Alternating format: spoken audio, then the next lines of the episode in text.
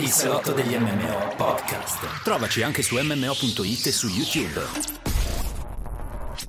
Amici di MMO.it, ben ritrovati al salotto virtuale degli MMO, compagnia mia e di quella del buon Plinius che ha streamato fino a un attimo fa. Benvenuto caro Plinius, allora... Uè, uè, grazie Askez. Buonasera cari massivi e massive, quanto tempo che non ci vediamo, eh? avete visto, è incredibile. Aspetta Ebbene che c'è... sì. Non capisco. Ah, sono io che faccio... Fissato, scusatemi ragazzi. Buonasera. Era il solito audio doppio, Un audio doppio, sì. anch'io. Tranquillo, tranquillo, è risolto, scusate. Benissimo, allora che si dice? Appena conclusa la beta di Diablo 4, eh, siamo qui pronti, eh, insomma, dopo una bella avventura, io ho fatto tre maratone, tre stream in maratona nel giro E di tu due te lo sei proprio... Secondo me in Played sei il primo giocatore italiano di Diablo Eh, 4 beta. Eh, magari c'è gente che ha fatto il 25 con tutte e cinque le Eh, classi, però, però sicuramente ci ho giocato tanto, su questo non c'è non c'è il minimo dubbio. Eh, insomma, credo che non ci sia bisogno che vi sto a spiegare, poi mi chiedono, Plinus, ti è piaciuto o non ti è piaciuto? Beh, insomma, cioè, con 30 ore in, in- in due weekend ho fatto, quindi calcolate voi, ecco. Poi ovviamente sta- comunque ci tengo a ricordare che stasera non parleremo solo di Diablo 4, anche se c'è poco da dire, Certamente è l'argomento eh principe. beh, il protagonista, il protagonista. Poi mi rendo conto che siamo un po' ripetitivi, però come si fa a non parlare di Diablo in questo momento storico, essendo anche un MMO, noi siamo MMO.it. Però, però iniziamo e ti chiedo come stai, caro Ask, domanda di rito. E come dicevamo nella- nello streaming, eh, io sono rimasto cartellato da questo malanno che non so neanche poi se era Covid o no, che ho avuto un paio di settimane fa, alla fine dell'ultima conferenza che ho fatto, e il giorno dopo, e comunque, non so, viene ogni tanto mal di testa, un po' stordito, poi ho avuto tanto da lavorare, quindi sono un po' Eh, stanco, devo dirti, ultimamente, però se tutto va bene adesso dovrebbe essere un periodo migliore. Sarebbe stato per me perfetto se Diablo 4 fosse uscito adesso invece della beta, no? Mm. Perché io ad aprile teoricamente sono un po' più tranquillo e quindi eh, no, ovviamente a giugno non sono sicuro che sarà lo stesso, di conseguenza peccato. Però vabbè, insomma, dai, ci sta, via. Capisco, Gioco a. The Forest, come dicevo durante lo streaming, no? Vorrà dire Che, che prender- ti prenderai un po' di ferie per Diablo 4. mamma mia, può essere, Può essere, eh. può Mm. essere. Sì, sì, Vediamo comunque, non lo so, non è- adesso io poi ho qualcosa da dire di mio gusto personale, ma ne parliamo nel corso del salotto. Facciamo una bella analisi. Assolutamente, intanto sto mettendo anche in evidenza appunto l'articolo del salotto. Per il resto, sì, direi, siccome l'hai l'hai citato, eh, parliamo subito. Ricordiamo il fatto che Ah sì, questo sabato eh, torniamo a parlare del Mufant, ragazzi, perché eh, questo sa- per sabato prossimo, primo aprile, si terrà la terza conferenza dedicata ai, vid- ai videogiochi come arte. Anche questa sarà tenuta dal buon Askz e questa avrà come argomento che cos'è un open world, quindi che cos'è esatto. davvero un open world. Ecco. Grande Askz, che ne dici? Sei, sei carico? Ma certo, ma certo, questa, questa sarà... Volevo vedere... Eccoli qui, questo volevo farvi vedere, scusate, la locandina. Esatto, lo stavo cercando anch'io, lo linko in chat. Eccolo, Eh, siamo giunti ormai al terzo di quattro incontri, questo sarà quello più complicato per me tecnicamente da realizzare perché voglio vedere, voglio, voglio farvi entrare dietro le quinte del videogioco con l'editor di Skyrim, no, in particolare, quindi ci sarà da proiettare un po' di video e un po' di roba multimediale, quindi così mi... La, la mia preoccupazione è tecnica, ma dovrei riuscire a portarla a casa, insomma, sarà divertente. È un corollario della lezione che abbiamo già fatto su YouTube, che potete riprendervi se volete anticipare qualche tema di cui parleremo, eh, proprio sull'open world. Esatto, intanto scusatemi, io sto un attimo settappando il mio monitor che si è buggato. Ok, a posto, Eh. fatto.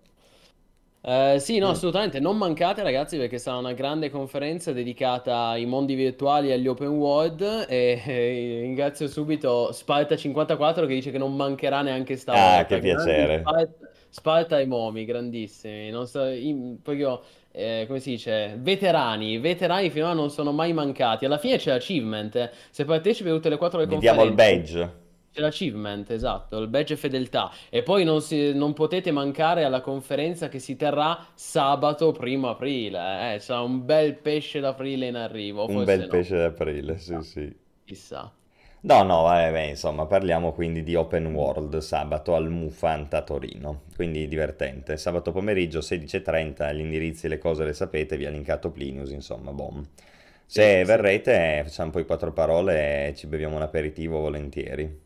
Ma certo, aperitivo. Ehm, ti dico una, ti dico una cosa, caro Askezo, eh. Lo sai che ho fatto un sogno? E, ho fatto in questo sogno, c'era stanotte, ho sognato che Bethesda annunciava la traduzione ufficiale in italiano di Teso. Ah, Sarà un sogno premonitore? Chissà. Minchia, se lo è, se lo è, devasta, se lo è, chiamo un esorcista seduta stante in No, diretta. che esorcista, è una bella cosa. Beh. È una bella cosa.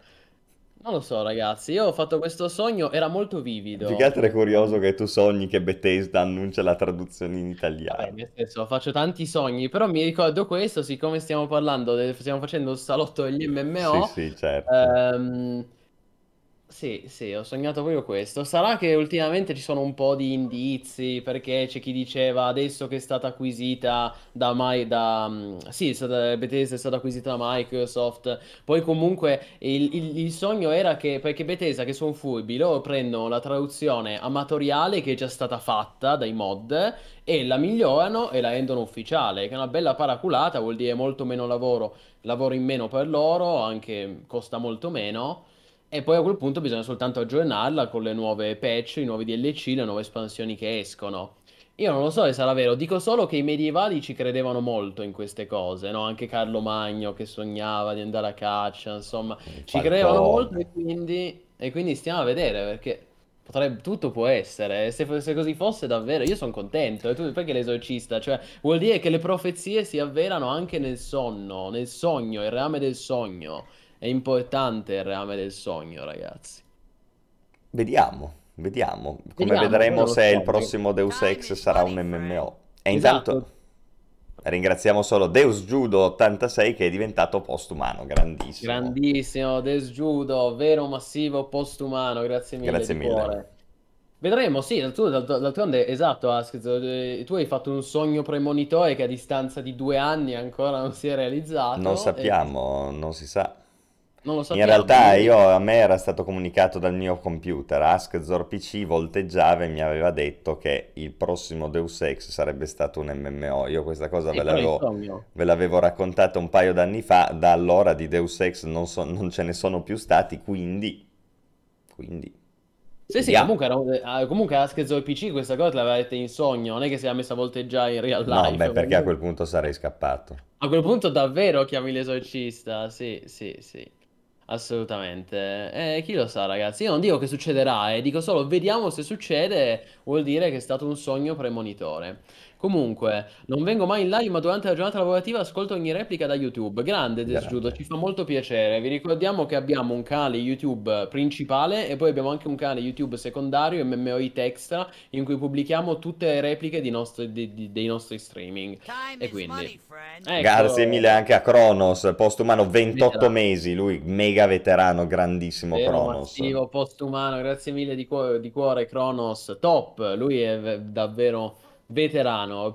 Allora, caro Askez, vedremo se si realizzerà questo sogno, sarebbe figo, eh, comunque, teso, tradotto in italiano ufficialmente, insomma, sarebbe una bella cosa, vedremo. Se ci senti, Zenimax Bethesda, dacci un segno. Bravissimo, è il caso di dirlo, dacci un segno. È davvero il caso di È dirlo. davvero il caso di dirlo. Va bene, allora parleremo di Diablo 4 certamente nel corso... A te non ti chiedo a cosa stai giocando in questo periodo. No, non me lo chiedere, caro Askez. Eh, però appunto, prima, prima facciamoci un po' di riflessioni e, e- e- come dire, scarichiamo un po' di bile, ma che cosa dite Ma in questa se vuoi lo notizia? chiedo- se vuoi lo chiedo io a te cosa stai giocando, eh. Eh, ma l'ho detto prima a The Forest in questo Lo so, momento. Non sto so. giocando molto purtroppo in questo periodo. Avrei voluto Eh, giocare di più. Ho avuto dei giorni molto impegnati e anche la beta di Diablo comunque l'ho giocata poco, quindi mi spiace. sì. Oggi sono un po' sottotono dal punto di vista delle esperienze videoludiche. Non ti preoccupare, posso dire solo una cosa prima di iniziare con l'argomento? Eh, ma sto Counter-Strike 2? Ah, e voi che dici? Eh, ma hai visto la No, roba vabbè, lì delle smocche? Eh? Figo. Sì, sì, no, carino, carino. Poi Guarda, non... devono, allora, realisticamente, poi sai, gli orpelli grafici, questa cosa della smoke che cambia il gameplay e sarà, secondo me, una di quelle innovazioni anche lì da cui non si torna più indietro, anche Valorant implementerà una roba simile sicuramente.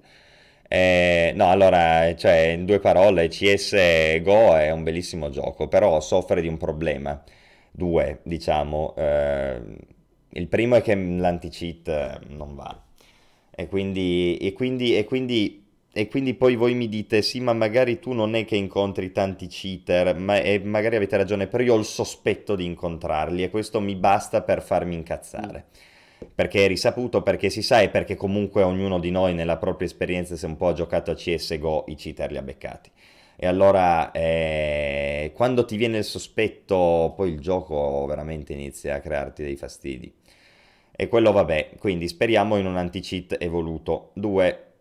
CSGO ha un sistema di mm, movimento del mouse, chiamiamolo così, molto vecchio stile, però non è Quake 3 Arena. E io ho sempre trovato un po' particolare che altri giochi più moderni, e è, questa è una roba che è molto sottile, è molto sottile, quindi dovete averci giocato agli sparatutto per capire quanto vi sto per dire, abbastanza, perdonatemi se è proprio un po' specifica questa cosa. Però gli ultimi giochi da, direi, Doom 2016 hanno un sistema di movimento del mouse veramente migliore, più morbido, ma comunque preciso. Io vi cito alcuni esempi, i due Doom, Enlisted, l'ultimo COD, mm, lo stesso Valorant. Ci sono proprio dei modi con cui i movimenti del mouse vengono registrati a schermo che io proprio non riesco a spiegare, ma sono superiori, cioè io sono molto più preciso e mi sento maggiormente in controllo. Laddove invece CS ha un movimento del mouse molto netto, no? Non filtrato per nulla, è proprio diretto e grezzo e seghettato, eh, Sono sensazioni che devi averle. Quindi io spererei per CSGO 2 che magari facessero una pensata anche a sto discorso qui, perché c'è c'è un modo di muovere il mouse meglio, io mi rendo conto che è una roba da pazzi, probabilmente devo andare al manicomio, però raga è così, perché voi pigliate Enlisted, giocate Enlisted e vi rendete conto di quello che, che vi sto dicendo. Sì, sì, beh, è molto più recente. CSGO comunque è un gioco del 2012 di base, anche se poi è stato aggiornato, però sempre un gioco del 2012 rimane.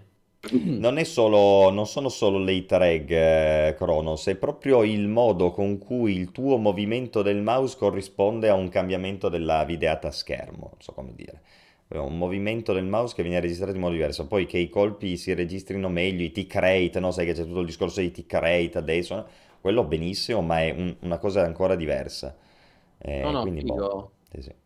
Comunque, beh, interessante. Tra l'altro, se ho capito bene, sarà un aggiornamento gratuito per chi già ha il primo gioco. Io ce l'ho, tra l'altro. Sì. E comunque, magari lo provo anch'io. Io non sono un grande giocatore di CSGO, lo sai, però il 2, dai, per vedere novità, comunque lo provo Beh, è molto divertente. Dico solo a Sovetis che poi adesso arriviamo su Diablo sì. 4, tieniti in caldo queste domande che, che poi ne parliamo, Sì, dopo appena entriamo nell'argomento. Inauguriamo Eh, mi piacerebbe, sarebbe divertente. Sai, CS è un gioco comunque che richiede un certo pelo, ok? Dopodiché, però, ti dà anche grandi soddisfazioni e poi sono sempre i soliti giochi di gruppo in cui ognuno è alla pari, però lo stesso ci si danno o nascono dal niente dei ruoli e quindi ognuno fa la sua parte e ti senti in un contesto di gruppo competitivo che è sempre divertente. È bello. Ma io comunque l'avevo già, l'avevo già giocato, anche se poco. Sicuramente lo, io lo gioco quando esce. Poi, certo, non ti posso promettere che diventerò un pro player, que- un, un hardcore, quello più di Diablo 4. Quello più di Diablo 4. Però, comunque, sono curioso di, di provarlo. Counter-Strike 2. Tra l'altro, esce quest'estate. Raga, quest'estate io confermo quanto dico da un po' di tempo. Quest'estate non si vive. Esce tutto. Ci siamo proprio messi d'accordo. Esce tutto quest'estate. Da Diablo, Street Fighter, Final Fantasy XVI. Adesso, appunto. Counter Strike 2, anche se non abbiamo ancora una data precisa. Speriamo non sia a giugno. Te prego, te prego, Valve, non a giugno. Dio santo, è impossibile giugno. Almeno, non so, luglio, agosto, insomma. Ecco, vedremo. Vedremo. Comunque carino, devo dire. No, è eh, interessante, è molto interessante. interessante. Brava, Era io ora, era proprio ora. Sì, sì, ci stava, ci stava dopo dieci anni.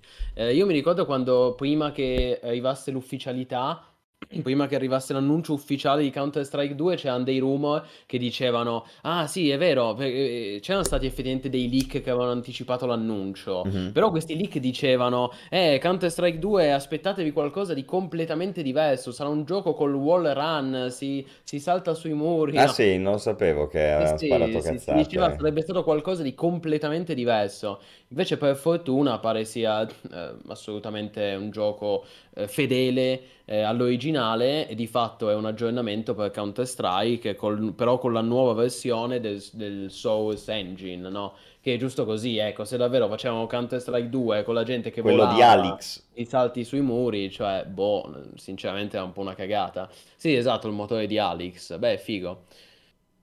Bene così, lo proveremo. Guarda, cambio il titolo dello streaming per a questo punto come primo argomento, correggimi se sbaglio, prima parliamo di WoW. sì, c'è Blizzard che, che- che campeggia oggi, ma sì, iniziamo con WoW perché è più rapido, poi sappiamo che apriamo, come dire, le chiuse e via con Solito, Diablo 4, solito però sì. discorso, quando si parla di Diablo 4 si sa quando si inizia ma non si sa quando si finisce, raga, quindi... E Upiron non è dell'arbitro.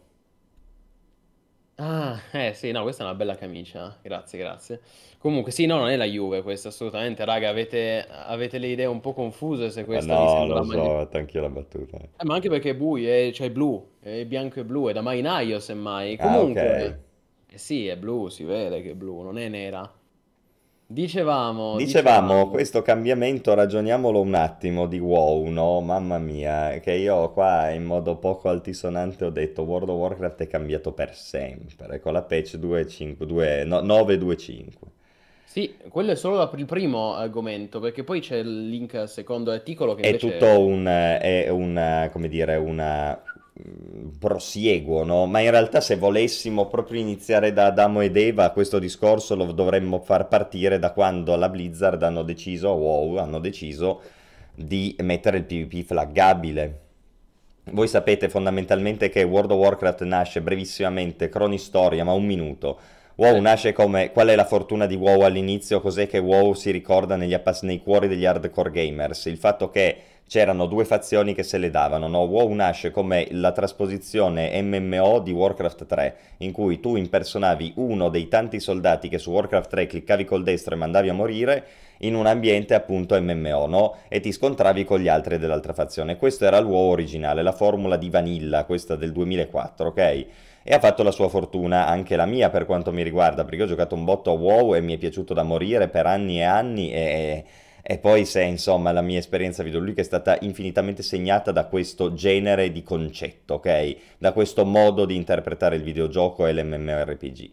Dopodiché voi sapete che WoW ha attraversato varie fasi e si è fondamentalmente casualizzato, è andato un po' più al passo coi tempi per sopravvivere ha anche fatto un buon lavoro perché comunque sono vent'anni che esiste, quindi non si può dire che abbiano sbagliato le scelte no, alla Blizzard, solo che sono scelte che a me che piaceva un certo tipo di WoW mi lasciano veramente perplesso e non mi fanno certo tornare a giocare perché vanno nella direzione completamente opposta rispetto a quella che ho delineato all'inizio, cioè hanno iniziato con il volemmo sebbene, il PvP flaggabile anche nei server che una volta erano solo PvP, le fazioni hanno iniziato un po' più a mischiarsi, forse addirittura potremmo individuare un altro prodromo nella possibilità che avevano messo di cambiare fazione pagando, quindi già lì i muri delle fazioni erano stati abbattuti, incurante del fatto che i muri sono caduti, no? Ecco, quindi adesso cosa succede? Succede che Orde Alleanza non sono fondamentalmente più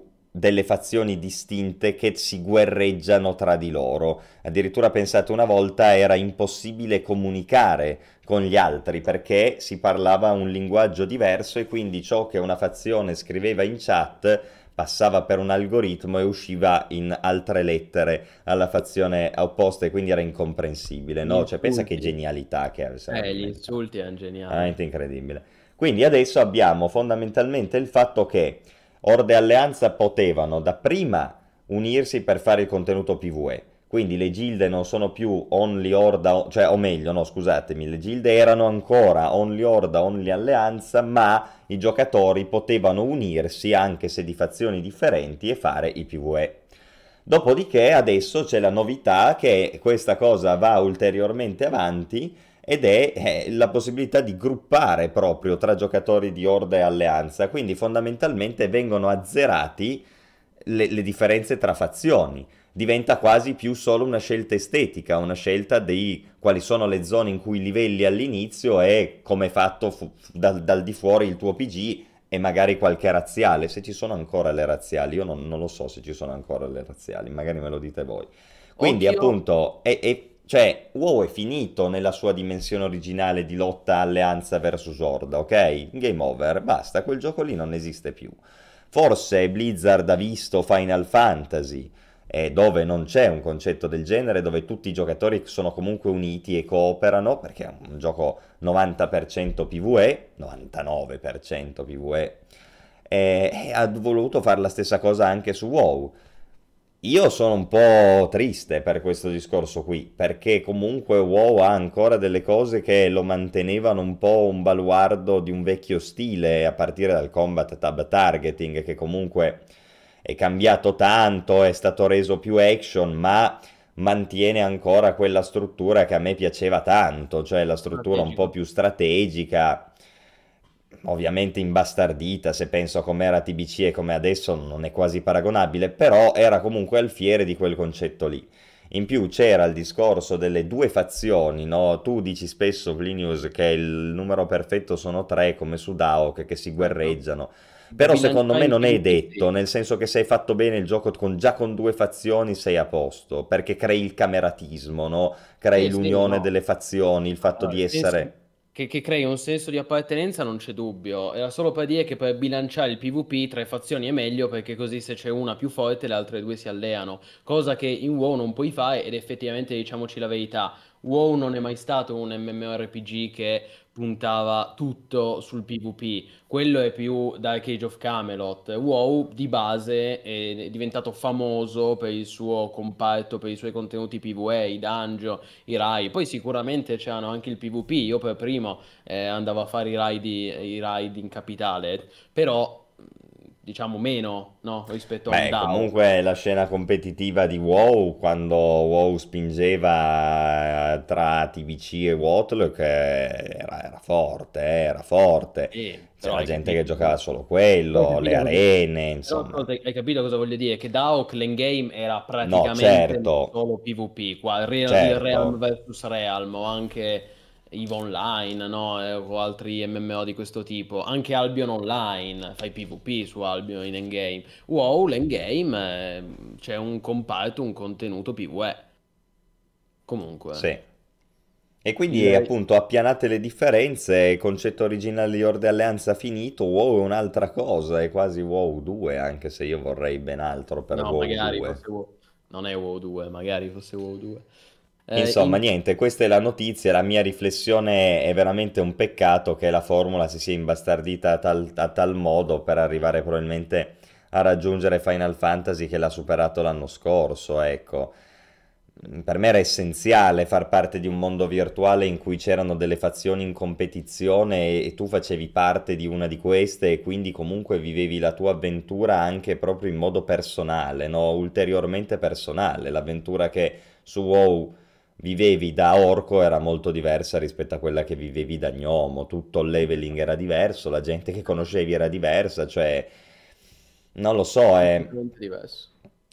Eh, per me quello era, era, proprio il pane, non ci fosse stato quello io non l'avrei giocato come l'ho giocato, capisci? Quindi il fatto che adesso Blizzard mi viri verso questa direzione mi sconforta perché mi fa dire quella formula lì non trova veramente più spazio, se anche il capostipite in qualche modo ci rinuncia, vuol dire che veramente siamo alla frutta. Detto ciò, io non sono per niente d'accordo che questo sia il caso, eh, perché io trovo che nella storia, negli ultimi anni in particolare, abbiamo più volte avuto modo di accorgersi di come prodotti che fanno del PvP del cameratismo, del gioco di gruppo anche competitivo, comunque della lotta tra diverse fazioni, chiamiamole così, squadre, insomma, eh, hanno avuto una, una sorte ottima. Quindi non lo so. E dall'altra parte dico ancora questo, scusami, è anche qui l'imbastardimento è la, la standardizzazione dei prodotti che comunque è triste da vedere. Perché adesso, son, cioè adesso sia WoW che Final Fantasy sono così. E quindi il mercato non è, è meno diversificato di prima. Poi poteva andare meglio Final Fantasy, poteva andare meglio WoW, però visto dal di fuori era bello che ci fossero due concezioni diverse anche di questa roba qui. Invece adesso ce n'è solo più una. Eh, ed è un peccato, no? Tutto lì, questo a me. Poi tanto WoW non lo giocavo, non lo giocherò e quindi vabbè. Sì, sì, è giusto. Comunque, la, la grossa novità eh, di cui ti consiglio di aprire l'articolo che abbiamo pubblicato su MMO.it ehm, della news scritta al buon Vincenzo, che salutiamo. La grossa novità è che con la prossima patch, eh, perché l'anno scorso è uscita la patch 9.9.2.5 che permetteva ai giocatori delle due fazioni opposte di unirsi insieme per affrontare vari contenuti stanziati. Adesso la novità è che a partire dalla, dalla patch 10.1 i giocatori di Horde Alleanza potranno fare parte della stessa gilda come dicevamo prima. E questo effettivamente è un unicum, è un cambiamento storico, è la prima volta che succede nella storia del gioco, l'arrivo delle gilde cross faction con l'aggiornamento Braci di Neltarion, che al momento è disponibile sul PTR e che dovrebbe arrivare nei prossimi mesi, nelle prossime settimane, al momento è ancora senza data. Comunque, eh, il cambiamento grosso è questo che abbiamo detto della gilda. Per il resto in chat chi gioca ancora WoW, ad esempio Sovelis, eh, fa notare che la cosa delle fazioni con lingua diversa è ancora così. Ehm, con la differenza che però ci puoi fare le istanze assieme con la fazione opposta e ci sono e confermano anche Sparta conferma che ci sono ancora le razziali. Quindi comunque le razziali, le differenze tra le fazioni rimangono, però adesso c'è questa novità delle Gilda che è una, è una- roba grossa, cazzo, perché va a cambiare tutta l'economia di gioco, l'economia del gioco. Ehm, che, che dire, ragazzi? Il, sì, io...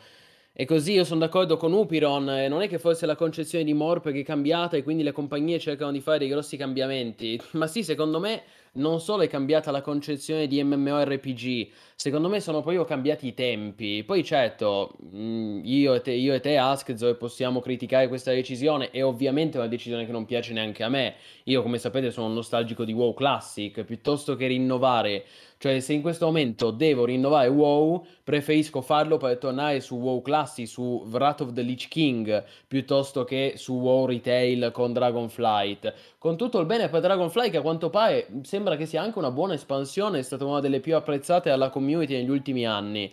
Uh, però se devo scegliere preferisco tornare al Vanilla o Watlock che perché era un gioco che era un MMO che sicuramente aveva meno quality of life ma aveva una visione aveva una vision precisa di cosa voleva essere ed era molto coraggioso. Cioè come hai detto te era un prodotto geniale il wow dell'epoca. Quindi premessa anche a me se chiedi la mia opinione non piace, non piace neanche a me eh, questa, questa novità però faccio anche notare che eh, non possiamo negare l'evidenza. È evidente che sono cambiati i tempi, che oggi nella società odierna si tende a privilegiare queste forme di socialità più piccole, come parlavamo anche per il discorso dei party, non ci sono più i ride da 40 persone, ormai è un concetto superato, no? ormai il gaming si vive, la socialità si vive in modo più ristretto e più limitato e anche non ci sono più queste grandi, queste grandi appartenenze eh, alle fazioni, no? questo grande senso di appartenenza e di rivalità, eh, questo senso continuo di guerra tra una fazione e l'altra. Oggi si tende a, eh, a privilegiare una visione più amichevole, no? più collaborativa, più di tipo eh, coop PvE. Poi sicuramente ci sono gli MMO PvP, Albion Online, EVE Online, eccetera, però indubbiamente rappresentano un prodotto, dei prodotti più di nicchia, no? no EVE Online, Albion Online non avranno mai i giocatori di WoW o di Final Fantasy con tutto il bene.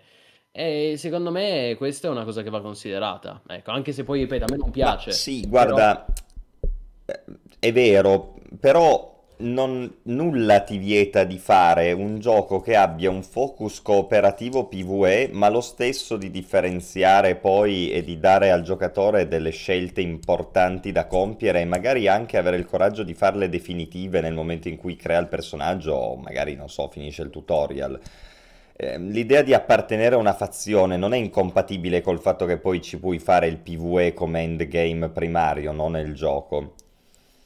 Il discorso è che, secondo me, quello che è veramente fondamentale in un MMORPG è il senso di appartenenza, no?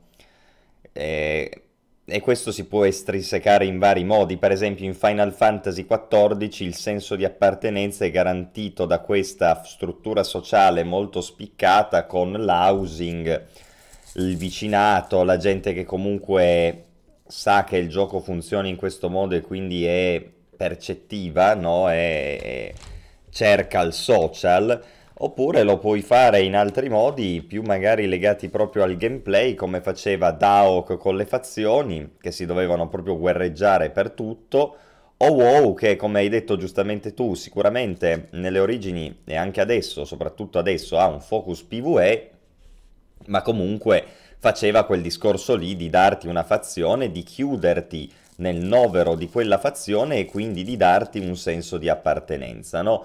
Io capisco che questa cosa sia sconveniente, no? Perché tu dici, certo, quando vediamo la quality of life è ciò che è bene da fuori, cosa, cosa possiamo dire? Diciamo che al giocatore comunque era preclusa metà della community, perché era dell'altra fazione, agli azionisti e ai quelli che dovevano guadagnarci di WoW non conveniva perché la community veniva spezzata, se volevi fare il contenuto PvE già eri il 2% della endgame, no? già eri il 2% della gente che, che, giocava al gioco, perché erano pochissimi quelli che poi facevano quel contenuto lì, e in quella micro community dovevi anche ulteriormente dividerla perché c'era Orde e Alleanza che non potevano cooperare. Quindi, da un punto di vista, diciamo, di ottimizzazione, quella roba lì è orribile, no? Ti dà solo noie però ti dava tutta la personalità del gioco. Cioè il problema è che è vero che quella roba lì è una quality of life, chiamiamola così in modo completamente improprio, che va superata, però è quella che poi ti dà il pepe del gioco e allora quel gioco lì, se non ha più quella roba lì, non è più quel gioco lì e quindi vaffanculo.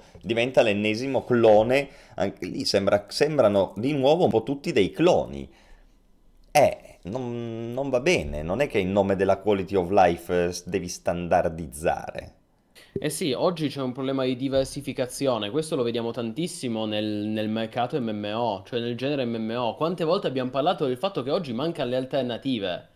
Cioè è proprio un problema di diversificazione che tutti, che gli sviluppatori, non solo gli sviluppatori, diciamo proprio l'industria, si fissa verso una direzione, Beh. sceglie quella direzione, vanno tutti da quella parte. Come il periodo... proprio sì. Ma come quando c'è stato il momento dei MOBA e tutti facevano Battle MOBA, Royale. C'è stato, esatto, c'è stato il momento dei Battle Royale, tutti facevano i Battle Royale. Adesso per fortuna anche quei Battle Royale sono calmati perché sono falliti praticamente tutti, tranne quelli grossi. E bisogna... adesso secondo me stanno tutti un po' cercando di capire quale sarà il prossimo trend, probabilmente il metaverso. Metaverso.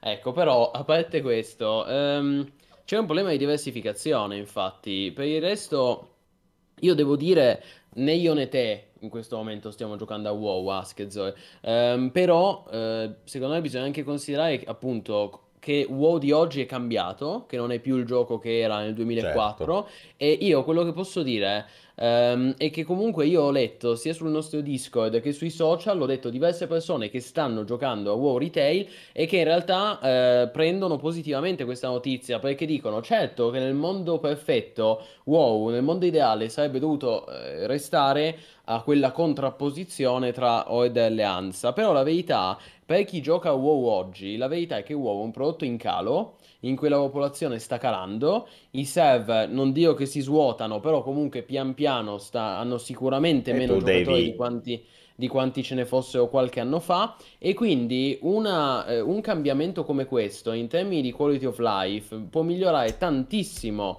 la qualità della vita soprattutto all'endgame perché io leggevo di utenti, giocatori di WoW che è quello dicevano... che ti dicevo quando parlavo del okay. 2% no? ok, eh, finisco um, tanti, io ho letto di giocatori che dicevano, ragazzi, in questo momento uh, è difficile trovare party, Eh sì, è certo. difficile trovare altri giocatori con cui giocare all'endgame, no? Giocatori che facciano le spedizioni Mythic Plus, eccetera. Perché ormai siamo in pochi, soprattutto su certi server, e quindi ben venga, come una manna dal cielo, che arrivi questo cambiamento che permette a Horde e Alleanza di gruppare insieme e di far parte anche della stessa gilda.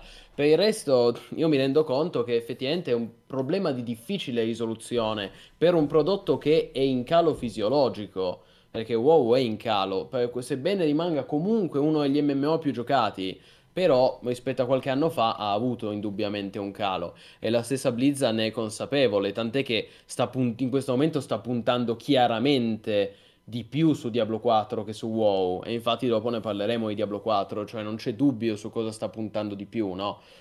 Quindi... Guarda, io adesso virerei proprio su Diablo 4, però Mm. voglio solo fare un'ultima riflessione su, su tutto questo discorso, perché tu fai un...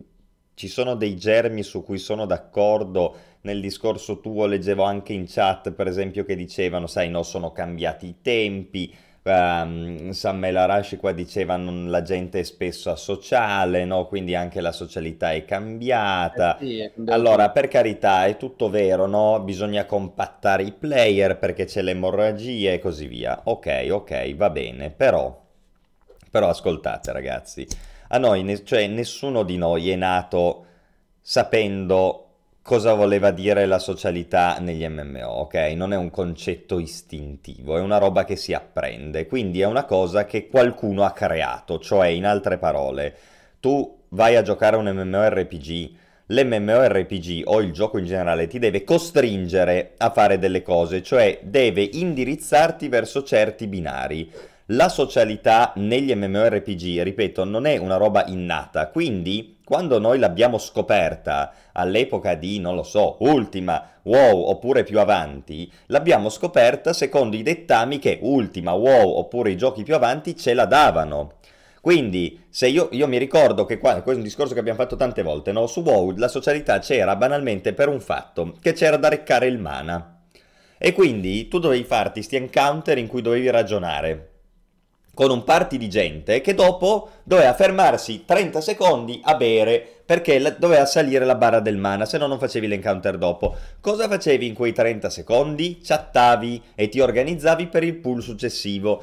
Cosa succedeva a quel punto lì? Che se tu eri una persona che un minimo sapeva, ti rendevi conto di quali erano, chiamiamoli i tuoi simili, cioè gente che magari voleva giocare bene o con cui eri sulla stessa lunghezza d'onda.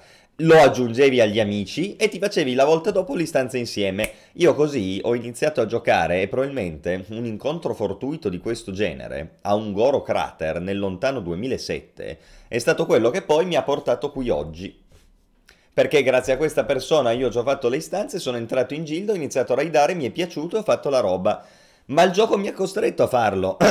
Perché se fossi stato nel WoW di adesso, io andavo a un Goro Crater, massacravo 25 mob e lo sciamano che poi mi ha fatto entrare in gilda non lo conoscevo neppure. Invece dovevo farmi gli elite, dovevo farmi i pool, dovevo reccare, a me piaceva supportare, curare cose, quindi mi- ho gruppato. E questo è il discorso, cioè il gioco ti deve instradare verso certi dettami, non è che li scopri da solo.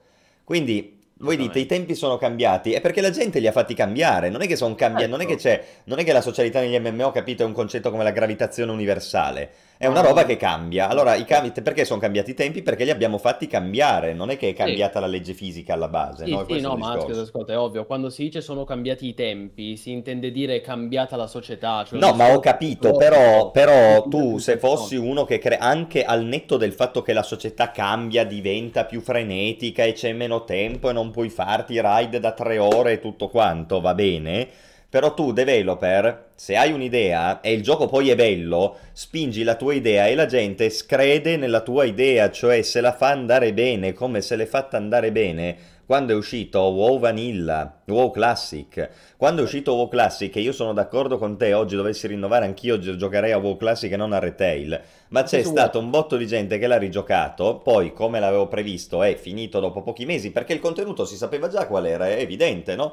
Ma la gente il gameplay l'ha apprezzato tantissimo, ha fatto la socialità pure lì, quindi non è vero che non c'era, magari tu dici, eh vabbè, ma il 99% erano nostalgici. Secondo me non è neanche così, secondo me se il gioco è bello e ti pone delle questioni o comunque ti costringe a fare delle azioni in chiave sociale, tu lo fai anche oggi, lo fai anche dopo il Covid nel 2023 con il mondo iperconnesso frenetico dove non c'è tempo per fare un cazzo. Se il gioco è bello e ti spinge a fare quella roba lì, la fai. E la prova è Final Fantasy XIV dove c'è la gente all'Imsa l'Omimsa che passa tutto il giorno a chattare e a farsi l'arredamento in casa ma è un botto di gente, tutti che pagano il canone tra l'altro, quindi conviene anche a quelli di Final Fantasy fare dei discorsi così, di credere in un'idea, no? Anche se poi i tempi sono cambiati e la quality of life perché la gente deve gruppare in fretta ci porterebbe da un'altra direzione. Allora, Questo è quello che io penso. Sì, ma io sono d'accordo con te, nel senso che io, io fatto, mi sono fa- son fatto tanti amici grazie a WoW, al WoW di una volta in cui si chattava, si scriveva, e ho fatto un botto di amici. E tra l'altro, com'è che si chiamano questi tempi morti? Diciamolo, che si chiamano, sono i designer downtime, questo te l'ho insegnato io, no? Cioè i tempi morti programmati. Ehm, e questa è una è una, è un, come posso dire, ehm, è una decisione molto intelligente, eh, molto profonda a livello di game design, perché tu sviluppatore pensi il gioco, l'MMO, in modo da stimolare l'interazione nella community e quindi la creazione di rapporti di amicizia o addirittura c'è chi si è sposato grazie a WoW, no? Ehm, quindi questo noi ne siamo consapevoli, però però oggi, ehm, adesso non voglio dire, sono cambiati i tempi, per questo abbiamo già detto una banalità, e, è proprio il fatto che oggi le persone ehm, approcciano in modo diverso, cioè mentre una volta c'era quest'idea del mondo virtuale, quindi eh, era normale che l'idea che uno si connetteva, si connettesse e in quel mondo virtuale facesse delle amicizie e conoscesse nuove persone. Invece oggi l'idea è io ho già il mio circolo sociale, le persone, ho, ho- ho già il mio cerchio di persone, amici, amiche che conosco. E poi quando loggo voglio giocare con questi o voglio giocare da solo, comunque come in piccoli gruppi. È un po' una questione alla The Sims, è difficile che oggi qualcuno loghi WoW o comunque loghi un MMO per dire adesso mi faccio degli amici, cioè è un discorso difficile perché poi ho cambiato il modo No, ma non lo facevi tutti neanche all'epoca. Il punto è, tu per giocare a quel gioco lì ti succavi eh, anche quello che magari all'apparenza non andava bene, però poi scoprivi a lungo periodo che invece quella roba lì era fondamentale. È come quando la gente ti cerca, tu e me che abbiamo fatto il liceo classico, di spiegare a che cacchio serve il latino e il greco, e la verità è che lì per lì non serve a nulla e la quality of life ti imporrebbe di stare senza. Ma invece, dopo 5 anni ti rendi conto che qualcosa è scattato, ok? Wow, leveling infinito, due mesi di leveling, a cosa serviva? Eh, la quality of life imporrebbe che tanto, visto che il gioco all'endgame, tu livelli in una settimana, a dir tanto. No! Perché in quei due mesi ti facevi delle esperienze che solo dopo capivi quanto ti erano servite. Cioè, tu devi, certo, co- ma è tu de- se il gioco è bello, la gente si suca la merda e dopo scopre che in realtà era cioccolato. Solo che non si sarebbe neanche approcciata perché l'idea no- la schifava. Ma non è così, non è così, è quello il LOL. discorso. Ma La sì, gente non il sa quello che vuole, Boost. quindi deve essere come... instradata, ma da sempre. Ma certo, ma è come il discorso di boost a level cap. Io non ho mai accettato di- l'idea di avere un PG boostato all'80, al 90, al 100, al 100, al livello 120, perché mi ritrovo con un PG a level Eh, cap di cui che non so allora, e non so nulla. Apria- poi, qua possiamo andare avanti No, all'infinito. no, non Perché poi andiamo uno ti dice, sì, però il significato dove sta? Nel senso, se il leveling è lo Stark, che è tutto è... uguale da... co- allora lì il boost, capito? Cioè, Se il leveling era significativo come poteva esserlo la prima esperienza che facevi in WoW Vanilla è tutta un'altra storia, però poi lì ci andiamo a impelagare, è un altro discorso ancora. No, ma È guarda, non- difficile. no, no, non ci impelaghiamo per carità. Io sono perfettamente d'accordo con quello che dice Sovelis. Non dimentichiamo che all'epoca gli MMO svolgevano un'importante funzione eh, di socializzazione. Perché? Perché banalmente all'epoca non esistevano i social network, non c'era Facebook, Instagram, TikTok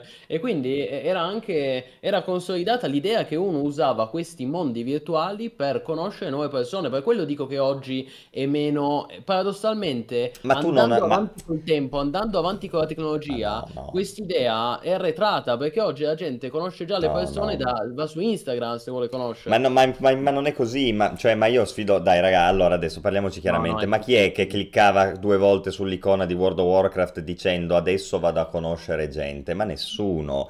La gente la conoscevi perché era collaterale al contenuto divertente, bello, incentivante che tu volevi fare. Per fare quella roba lì avevi bisogno della gente, quindi conoscevi la gente e guarda caso, come avviene ovunque nelle cose umane, tra tanta gente che conosci fai anche amicizia con qualcuno. Ecco. Questo è ciò che accadeva. Sì, ma Askez, ascolta, la, la psicologia ci insegna che è, è sempre una questione di effetto trasversale. Cioè, ovvio che la gente non è che dice adesso rinnovo WoW perché sono, mi sento solo, faccio un po' di amici su WoW. No, però mentre giocava a WoW, cazzo, li faceva gli amici perché eh, eh, tutto aiuta. All'epoca non esistevano i social network, quindi c'era un modo diverso di approcciarsi a questi MMO, non solo WoW, pensate a Star Wars Galaxy Ultima Online, erano proprio pensati anche come un hub sociale Ma, ma- ma anche oggi il discorso è che anche oggi può funzionare una cosa del genere se tu strutturi con Sì, Final convinzione il gioco.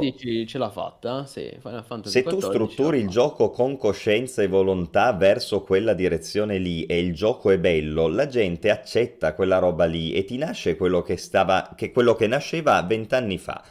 Uguale, anche se oggi la gente dice che non ha tempo, è il capitalismo è frenetica e tutto tuo qua, cioè nasce lo stesso e ce la fai lo stesso, poi magari devi declinare certe cose in modo un po' diverso perché chiaramente dopo vent'anni non è che puoi pensare di pigliare tutto uguale e rimetterlo, saresti un cretino, quindi per carità, però il tuo il concetto di base, l'idea di base, un focus maggiore sulla socialità, sul designiente del downtime, sui tempi morti, sul costringerti a giocare in gruppo, funzionerebbe ancora oggi a patto che il gioco fosse bello, così come funzionava vent'anni fa. Questo io Ma dico. io Comunque, tengo...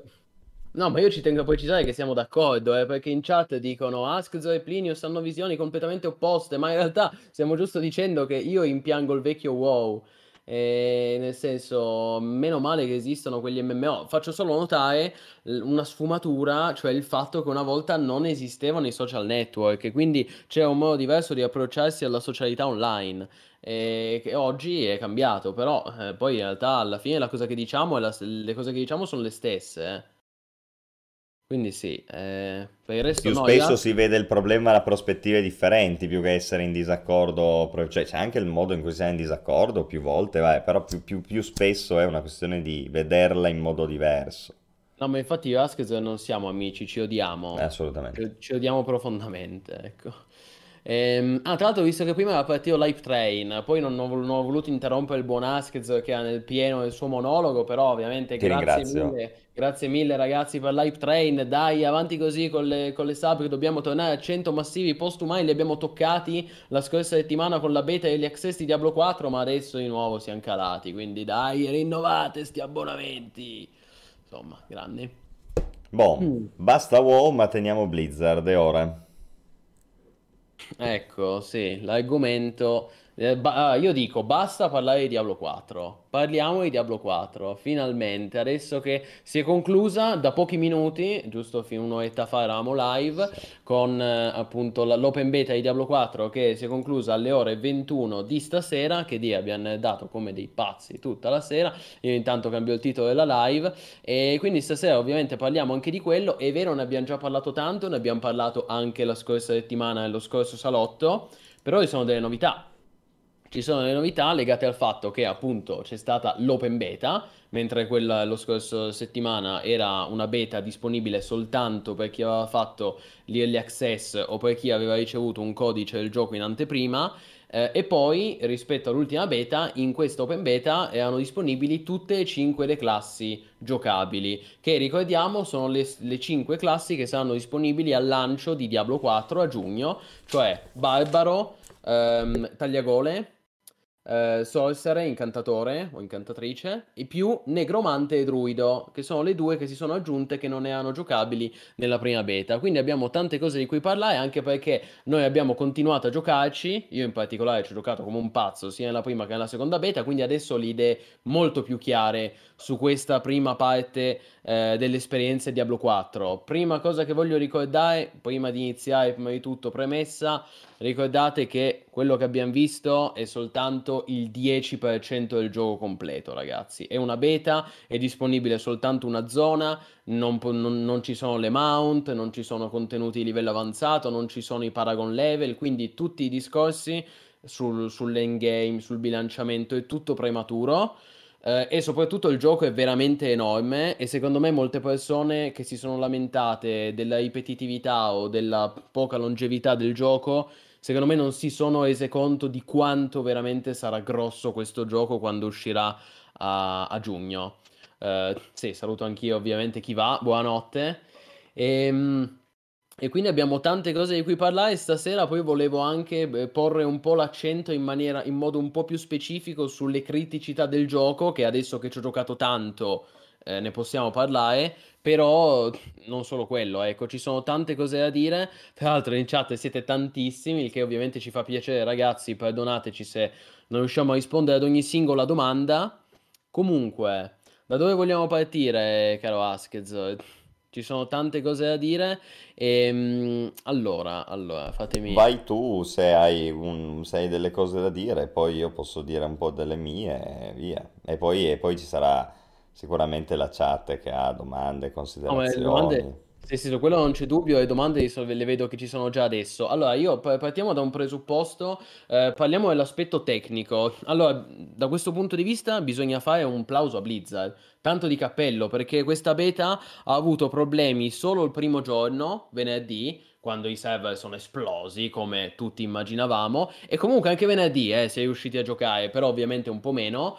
Per il resto devo dire che io non ho praticamente avuto problemi, ho giocato tutto sabato, tutto domenica, ho giocato anche oggi come un pazzo, avevo giocato tipo 9 ore al giorno e, e quindi devo dire che da questo punto di vista io metterei la firma perché al lancio andasse così bene, cioè se veramente tutto quello che devo sorbirmi è qualche coda e qualche crash, tutto sommato io firmerei col sangue. Poi mi rendo conto che io sono anche stato fortunato, leggevo online che alcuni gli crashava continuamente, non riuscivano a giocare, i server, problemi di connessione.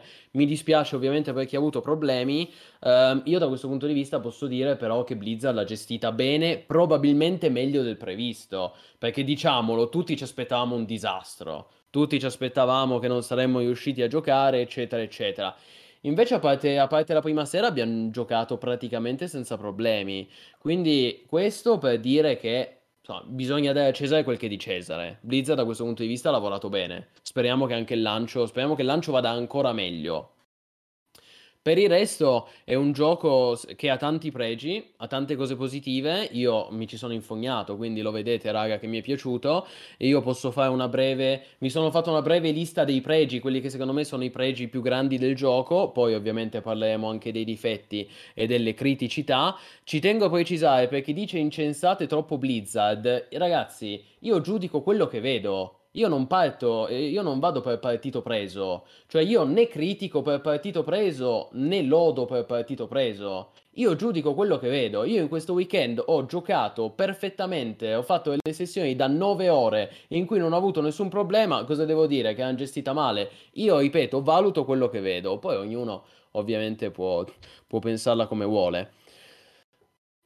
Ecco, allora Askez, se non hai niente da aggiungere, allora io direi i principali pregi del gioco per quello che io ho giocato, anzitutto l'ho questo open world enorme, liberamente esplorabile, pieno di cose da fare. E ripeto, in questa beta abbiamo visto solo la prima regione e già la prima regione è grande, ragazzi, perché è veramente grossa. Pensate quando avremo tutto il mondo virtuale di Sanctuarium è veramente un, a un livello di, di grandezza e di vastità che i precedenti Diablo non hanno mai neanche sfiorato. Quindi questa cosa è l'open world.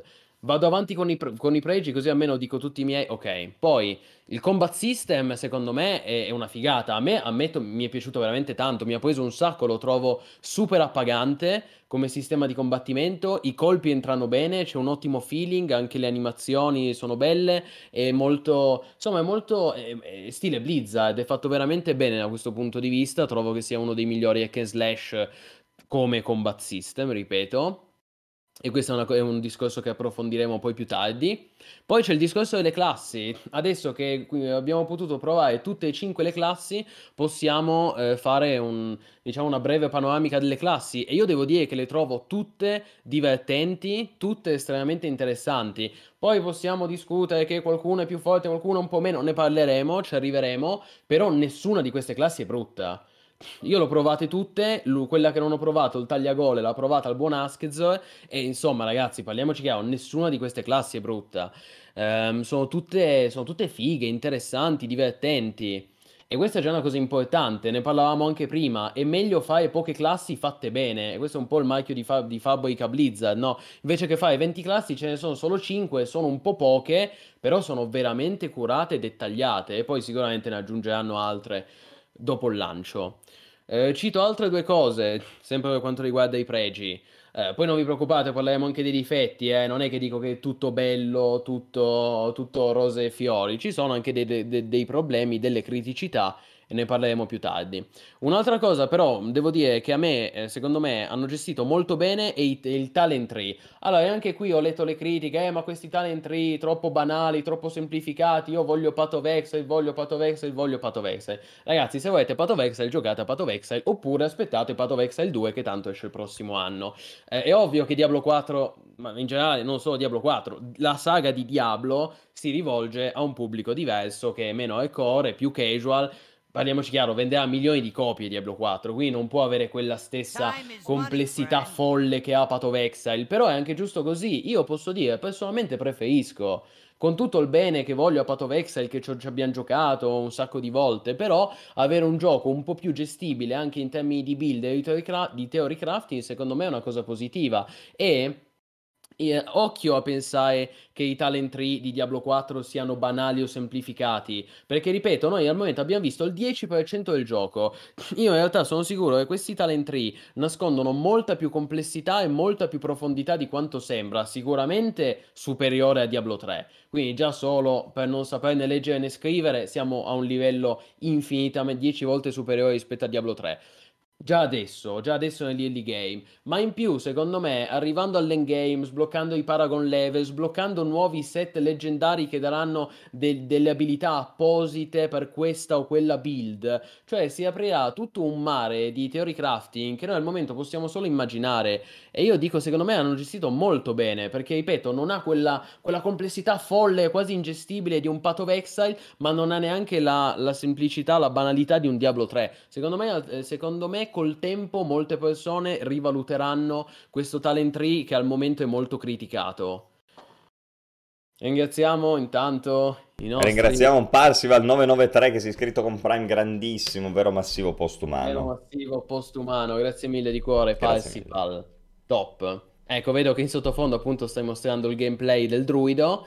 Eh, io ho provato Barbaro, Druido e Negromante e Askzo ha provato Tagliagole e Incantatore. Ci siamo proprio ci siamo divisi perfettamente i ruoli, caro Askzo. E poi finisco ehm, con, i, con, con, i, pregi. Questa, dicevo, questa questione del, dell'albero dei talenti secondo me nasconde molta profondità e Diablo 4 si rivela, col tempo, si, all'endgame, si rivelerà un gioco profondo, complesso e stratificato non come Path of Exile, ma meglio così.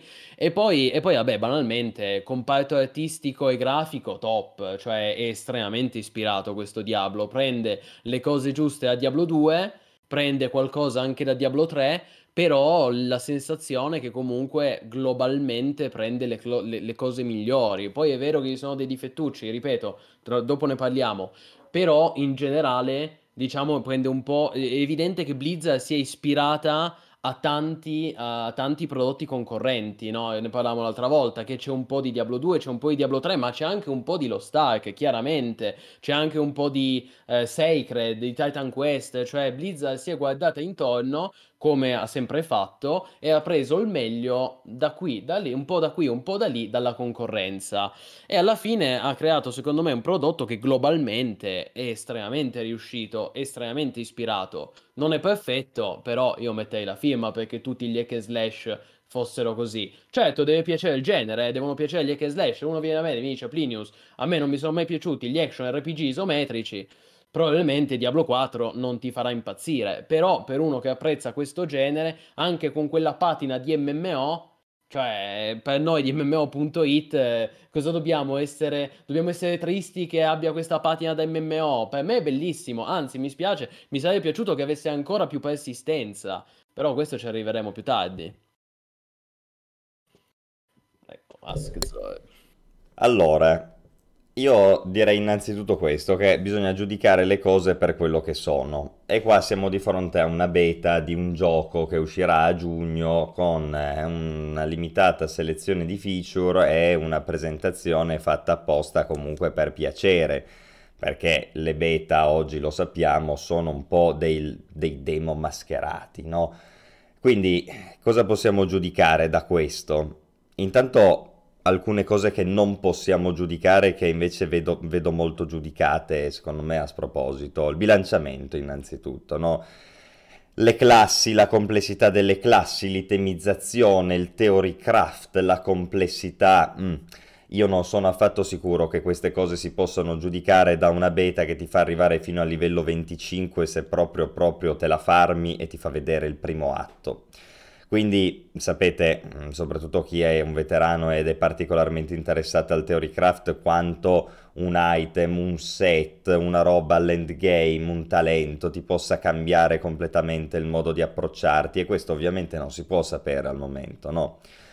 Poi il discorso che fai tu sulla natura del gioco, io lo condivido pienamente e ne sono alfiere da un sacco di tempo, cioè Path of Exile è Path of Exile e Diablo quando si è messo nel solco di Path of Exile, cioè con Diablo 3, non ha fatto molto bene. Perché se voi pensate al piacere, Diablo 3 e Path of Exile sono giochi in cui tu vai in giro e massacri un botto di mob, no? Solo che Path of Exile li massacri avendo una build dietro con un cervello grande e un QI enorme che ti fa godere di quello, di aver fatto bene le cose, con un'itemizzazione straordinaria. Diablo 3 è tipo ma meno, è meno bello, sotto ogni aspetto. Quindi, quindi dico, perché andare a paragonarlo a Path of Exile? Devono esserselo detto anche in Blizzard questo, no? Quando hanno fatto Diablo 4. E secondo me hanno fatto bene. Io l'ho sempre detto questo, è inutile fare il Path of Exile dei poveri, fai un'altra cosa, perché tanto Path of Exile, se gli fai il Path of Exile, ti mangia colazione, perché Path of Exile è un gioco della Madonna, quindi non puoi pretendere di sfidare Path of Exile sul suo terreno di gioco, finisci male. Dunque, non giudichiamolo secondo Path of Exile. Tu hai detto giustamente un sacco di cose, no? È chiaramente, come tutti i giochi Blizzard, un gioco che si basa su alcuni talenti delle classi che differenziano il playstyle e comunque caratterizzano in modo piuttosto profondo il tipo di gioco che hai con una classe anziché un'altra, che è un grande pregio, no? Perché già a partire dalla risorsa, ma le meccaniche, le spell, insomma ogni classe gioca in modo molto diverso, questo già lo si può vincere dalla beta, diciamo questa è una di quelle cose per cui ti bastano 20 livelli per capire, no? Sui talenti, la profondità di Theorycraft e cose del genere sono più in disaccordo, no? Sulla possibilità di giudicarlo. Io ho visto una cosa interessante lì che mh, non so appunto poi fino, fino a quanto potremmo generalizzarla nel gioco finale, però avete visto che i talenti sono mixabili abbastanza facilmente, no? Nel senso che non ti costringe nessuno a scendere lungo un albero di talenti come poteva essere quello del Mago Fire su WoW, no? Paragoniamo il Sorcerer Fire di Diablo al Mago Fire di WoW. Mago Fire di WoW tu avevi i talenti del Fire e scendevi lungo la linea dei talenti del Fire. Se iniziavi a prendere talenti del Fire non è che poi potevi spostarti nei talenti del Frost, no? Per dire, o dell'Arcano. Qua invece ogni volta che sblocchi il nodo è indifferente quale talento prendi. Ora io ho giocato un po' per esempio proprio il Sorcerer di Fuoco e ho visto che in effetti ci sono delle abilità che sono sinergiche, cioè per esempio con l'abilità base di fuoco metti un dot, con la terza abilità di fuoco nel talent tree se hitti gente che ha il dot fai più danno, quindi ti conviene.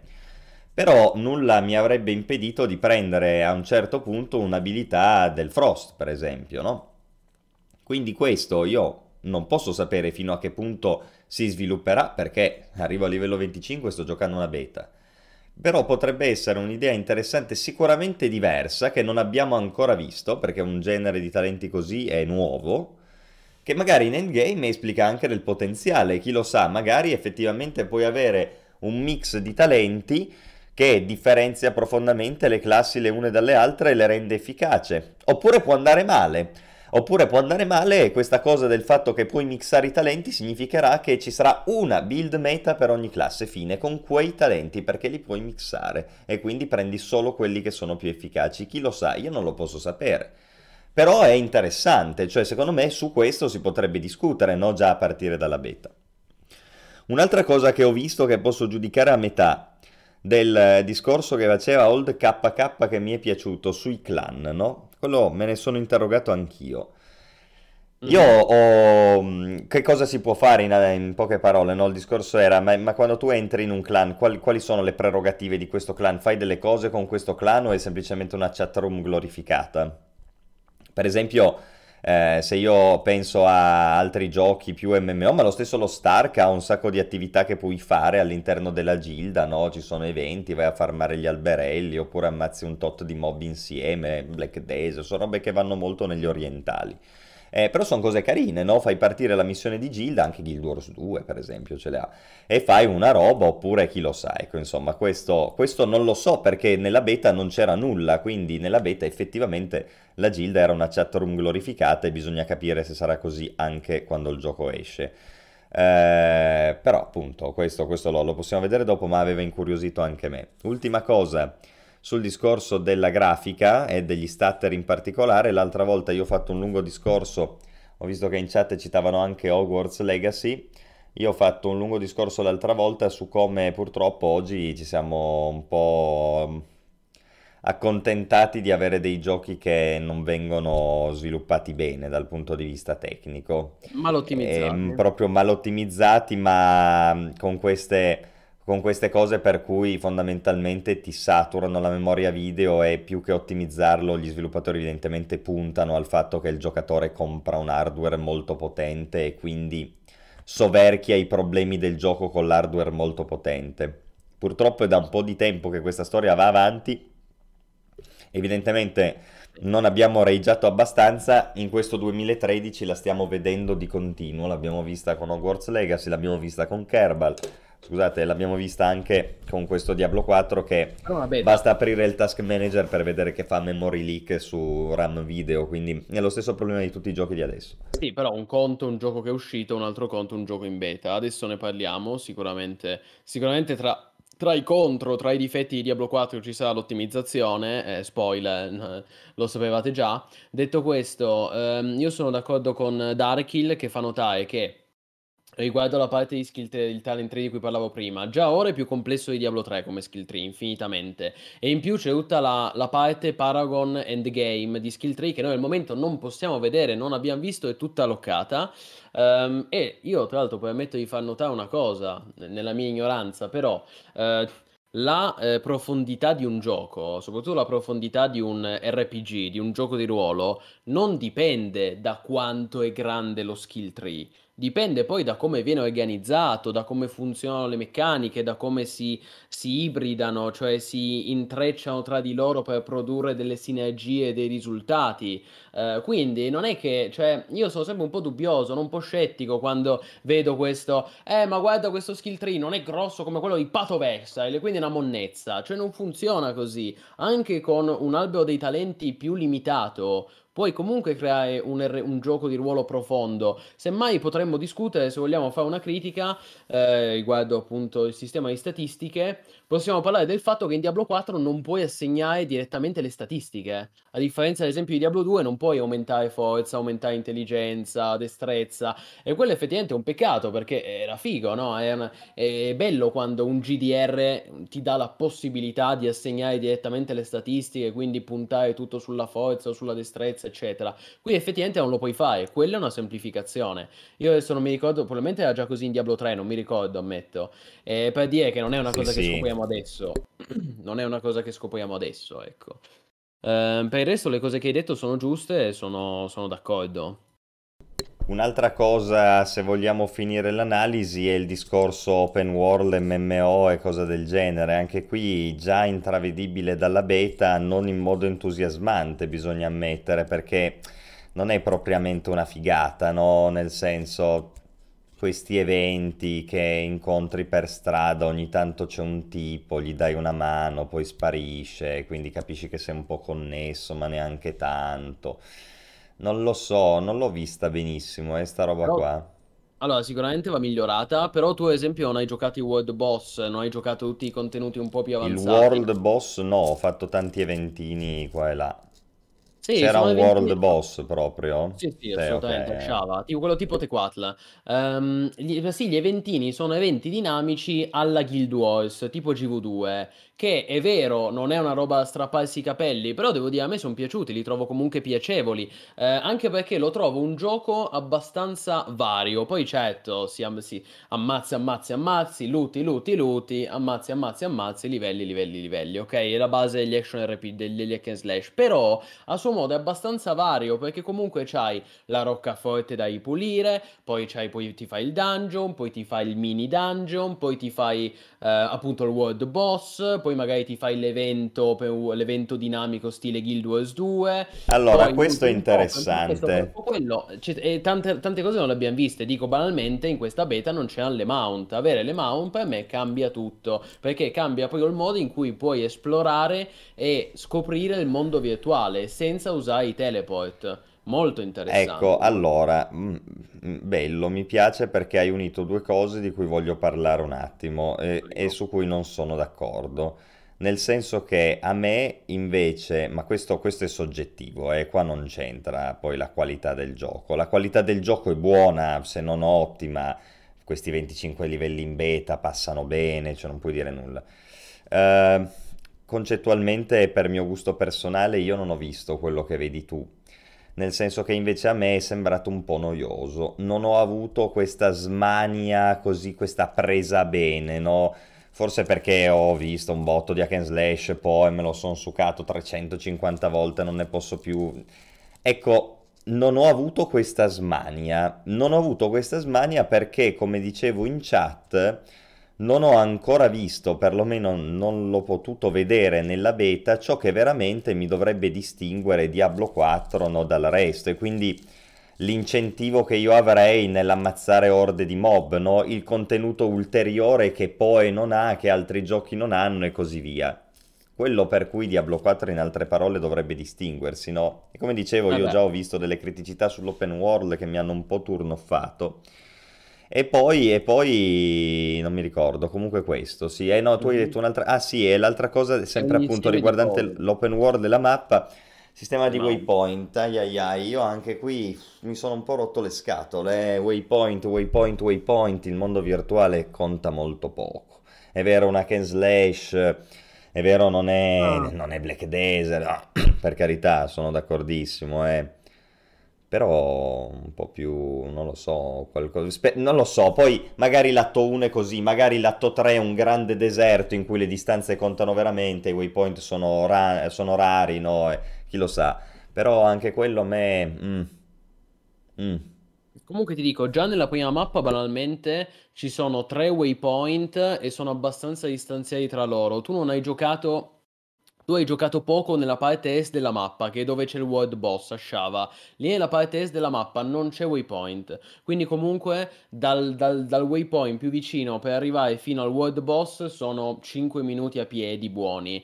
Sì, certo, non parliamo di un'ora, o- ore a piedi, però nel senso gli hack and slash sono così, non, non è un sandbox, no, che passi le ore a esplorare la giungla di Mortal Online 2, bellissimo, però è un genere un po' diverso, Ask. Poi capisco quello che dici, eh.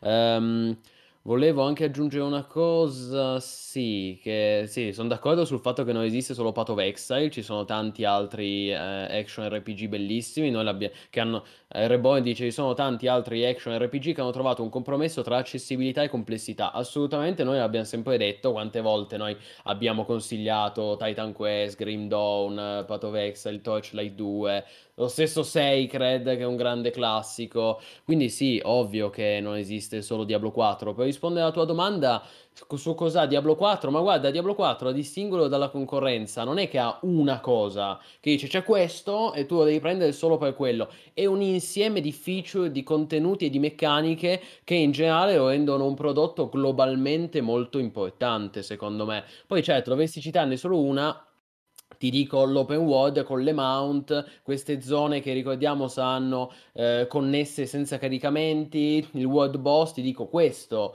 cioè questa struttura che comunque gli altri hack slash non hanno e ti dà un senso di appartenenza, di, di stare vivendo davvero nel mondo virtuale, che secondo me è molto bello, ecco. Però è un insieme di cose. A me piace molto l'idea dell'open world comunque in generale, devo dirti, è quello che avevo notato anche su, su sui tipo Grim Dawn o Titan Quest, che non sono propriamente gli open world, però hanno un, qualcosa di simile, diciamo, eh, se volessimo Ecco. proprio analizzarli. Eh, sai cos'è un'altra cosa che non mi è piaciuta? Che ciclo giorno e notte impalpabile.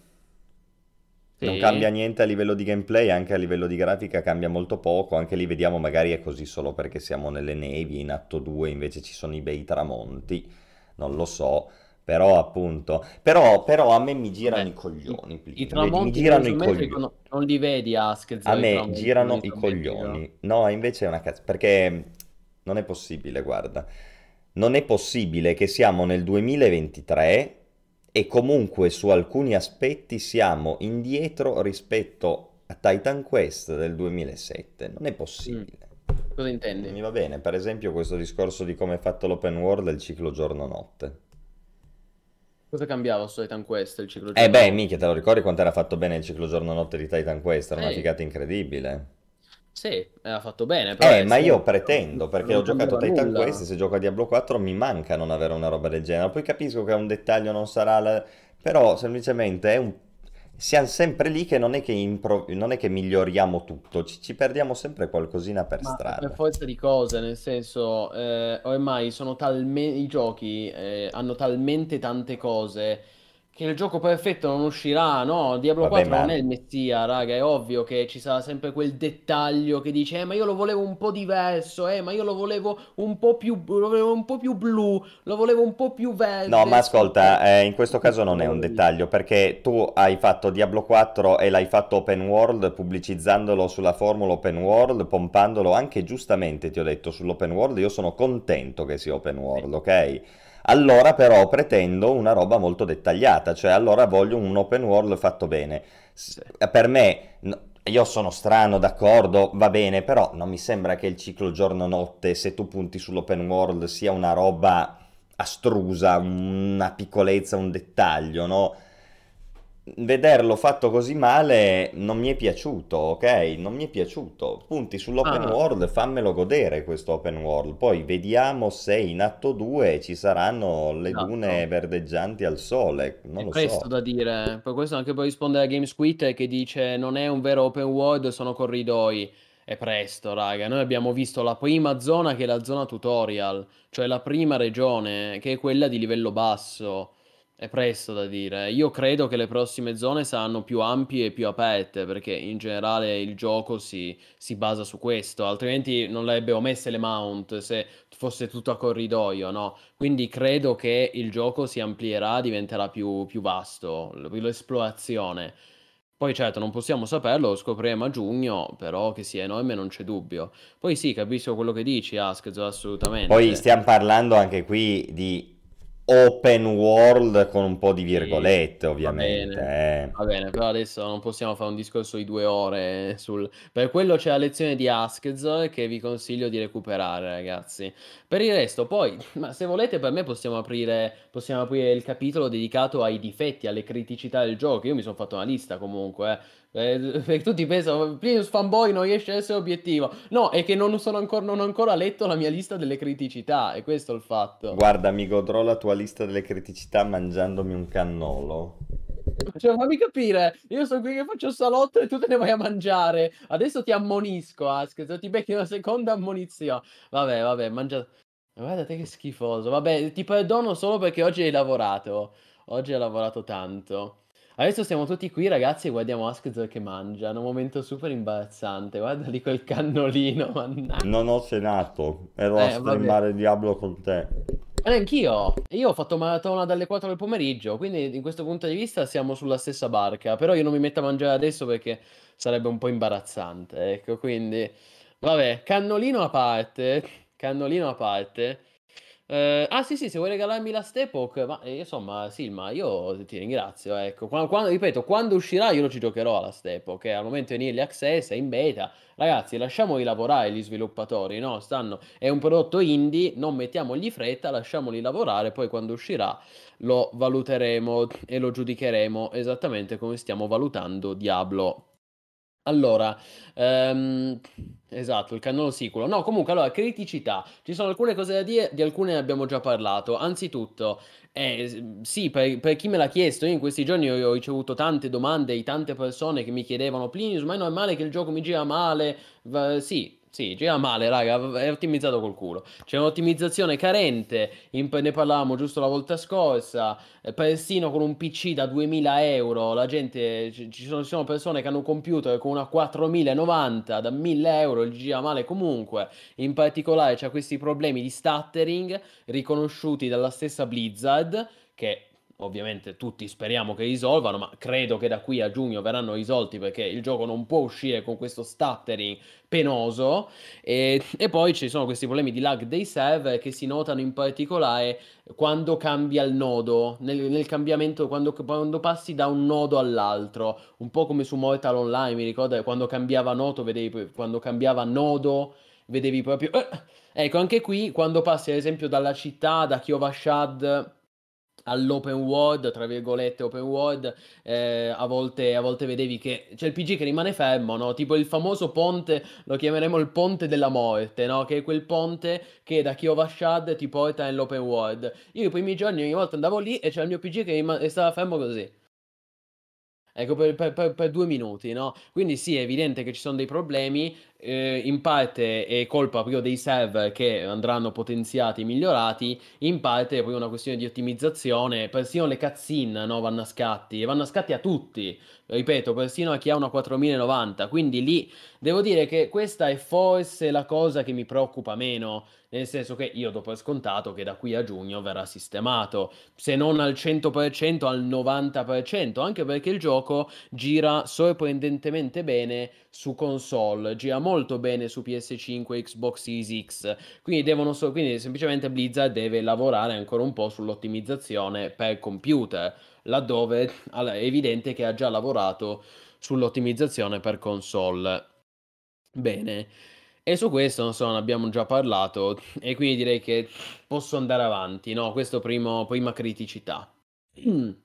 Poi, allora, beh, un'altra cosa di cui avevamo già parlato la volta scorsa, eh, il party limitato a 4 player. Questo si ricollega al discorso che facevamo prima su WoW, no? Il fatto che è cambiata la socialità, è cambiato il modo di intendere i videogiochi e purtroppo noi ce la becchiamo, no- noi che abbiamo tanti amici ce la becchiamo un po' in quel posto perché ormai pare che sia vietato avere tanti amici Ehm, E, dico, fosse solo Diablo il problema, nel senso che ormai praticamente tutti i giochi online eh, ti permettono di creare party da 3, massimo 4 player. Penso ad esempio a Sea of Thieves, a me sarebbe piaciuto tanto fare un galeone da 5-6 giocatori, non si può fare, solo 4.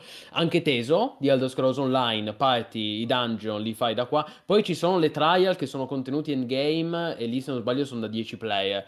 Però i dungeon sono da 4 player, esatto, è stato forse il primo tra gli MMORPG grossi ad adottare questa formula, che poi purtroppo tutti hanno seguito. E quindi sì, questo è evidente che è un difetto perché dici, ma scusa, ma se io ho tanti amici voglio fare un party a 5 e ti attacchi, uno deve stare fuori. Quindi sì, è ovvio che è un peccato, nel senso, era una cosa in più, perché toglierla?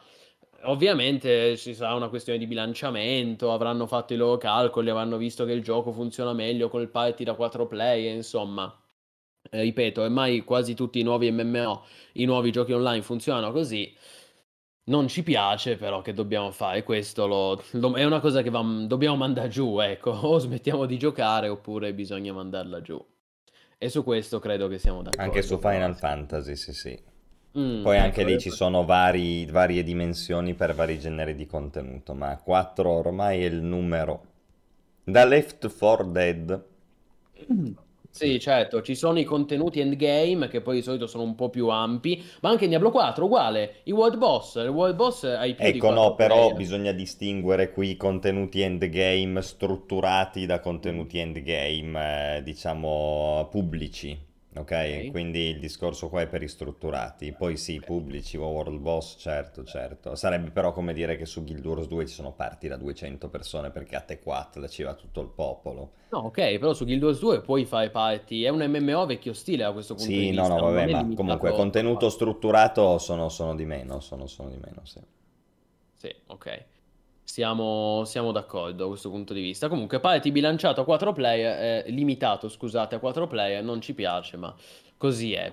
Poi un'altra cosa che cito subito, eh, i comandi li ho trovati abbastanza scomodi, soprattutto su mouse e tastiera. Col joypad pare che vada una bomba. Io su Mouse Sera ho trovati un po' scomodi e infatti poi li ho ribindati. Questo è un dettaglio, è un dettaglio, però vi consiglio, io li, invece di 1, 2, 3, 4 ho messo Q, V e R, e, insomma più il tasto laterale del mouse. Questo è un dettaglio perché poi dalle opzioni si può ribindare. Comunque um, mi collego a questo per dire che in generale l'interfaccia va assolutamente perfezionata. Questa è una cosa che dicevo già dopo aver provato il primo weekend di beta degli access, però lo dicevo un po' timidamente, no? Perché non ero sicuro. Dicevo, mi sembra che l'interfaccia... Adesso che ho giocato anche questa beta, questo weekend di open beta, confermo assolutamente che l'interfaccia va migliorata e ti dico anche che per essere un prodotto Blizzard mi stupisce che abbia così tanti problemini. Per questo dico che mi sembra un po'... è ancora un po' grezzo. Eh, faccio un esempio che secondo me è clamoroso hanno voluto mettere la chat in basso a destra che non ha senso perché in basso a destra c'hai già l'inventario, hai già le skill, quando apri l'inventario vedi tutti gli oggetti, le armi, le armature e c'hai la chat che si sovrappone al, al, alle, al, alla, all'inventario con le armi, le armature e gli oggetti. È una porcheria, cioè cazzo, io ho fatto la prova che mi scrivevano in Gilda siccome abbiamo fatto appunto questa gilda, e in, nella chat di gilda i nostri utenti scrivevano e si sovrapponeva a, agli oggetti che io vedevo nell'inventario. Una porcheria. E non si capisce perché non l'abbiano messo in basso a sinistra come WoW, laddove in basso a sinistra non c'è niente. Cioè, veramente è, un, è, un, è, una, è uno spazio completamente vuoto. Infatti, volete sapere la mia idea? Io qui te- ho una teoria complottista che mi sono fatto e che adesso vi espongo. La mia ipotesi è che secondo me chiaramente gli sviluppatori di Blizzard all'inizio avevano messo l'interfaccia eh, scusate, avevano, me- avevano, messo la chat in basso a sinistra. Poi, secondo me, è successo che è arrivato un dirigente di Blizzard e ha detto: Eh no, in basso a sinistra non la possiamo mettere perché altrimenti è come WoW. E poi dicono che è un clone di WoW. E, e, lo sviluppatore gli ha detto: Ma eh, guardi, che noi abbiamo sempre messo la chat in basso a sinistra, tutto libero, tutto vuoto. E il manager ha detto: No, no, in basso a sinistra non si può mettere perché il market, le ricerche di marketing ci dice che se noi mettiamo la chat in basso a sinistra, ci dicono il pubblico poi ci accusa di essere un wow clone. E noi invece vogliamo far capire la differenza. E quindi la mettiamo a destra solo per fare i diversi. Solo per fare i diversi. Quindi adesso ci troviamo con una chat merda in basso a destra solo per fare i diversi che si sovrappone all'inventario. È una roba che mi manda al manicomio. E io spero che quando uscirà il gioco ci sarà la possibilità di, di spostare la chat. Datemela, la metto in basso a sinistra dove c'ho la webcam, così sono anche più contento, no? Ehm, esattamente come WoW, e tra l'altro WoW, eh, se c'è una cosa in cui eh, era migliore degli MMO dell'epoca, e poi, ave- e poi il fatto che aveva questa chat perfetta, cioè funzionava da Dio la chat di WoW, no? Per l'epoca. Eh, e invece Diablo ha detto no, facciamo le cose diverse, eppure sempre Blizz, vabbè. Vabbè, questo mi ha più dato fastidio. Eh, poi altre cose, beh... Allora, qui sono tanti, sono dei, diciamo, dei discorsi da aprire. Allora, anzitutto, ehm, a parte, scusate, qua mi sono triggerato, ma ci stava eh, su queste scelte di interfacce incomprensibili, però, eh, sai che mi ha deluso? Mi hanno deluso le musiche, ragazzi. Poi per carità un dettaglio, eh. Ma vogliamo parlare del fatto che Diablo 4, per quello che abbiamo sentito finora in questa beta, ha una colonna sonora deludente. Non c'è una singola tra un singolo brano che mi sia rimasto impresso. Eh, quello, bravo, sì, stavo pensando anch'io, è vero, zero. Sì, hai ragione.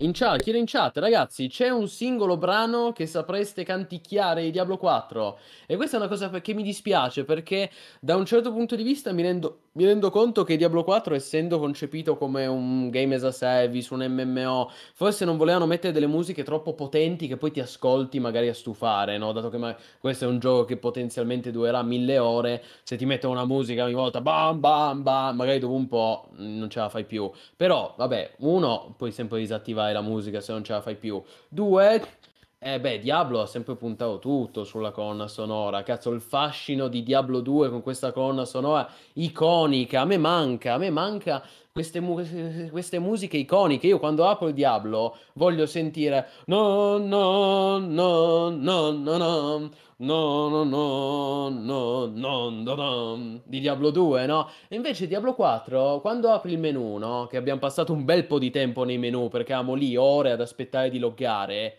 non è rimasto niente. C'è questa musichetta, bassa bassa. Boh, non lo so, ecco, spero anche lì che andrà migliorando. Noi abbiamo soltanto visto il primo atto, però teoricamente il main team dovrebbe essere quello che senti quando loghi, no? Nel menu principale. E lì fa, fa un po' cagare, cioè non, non rimane per niente assolutamente impresso. Eh, magari la schitarrata di Tristram. Magari.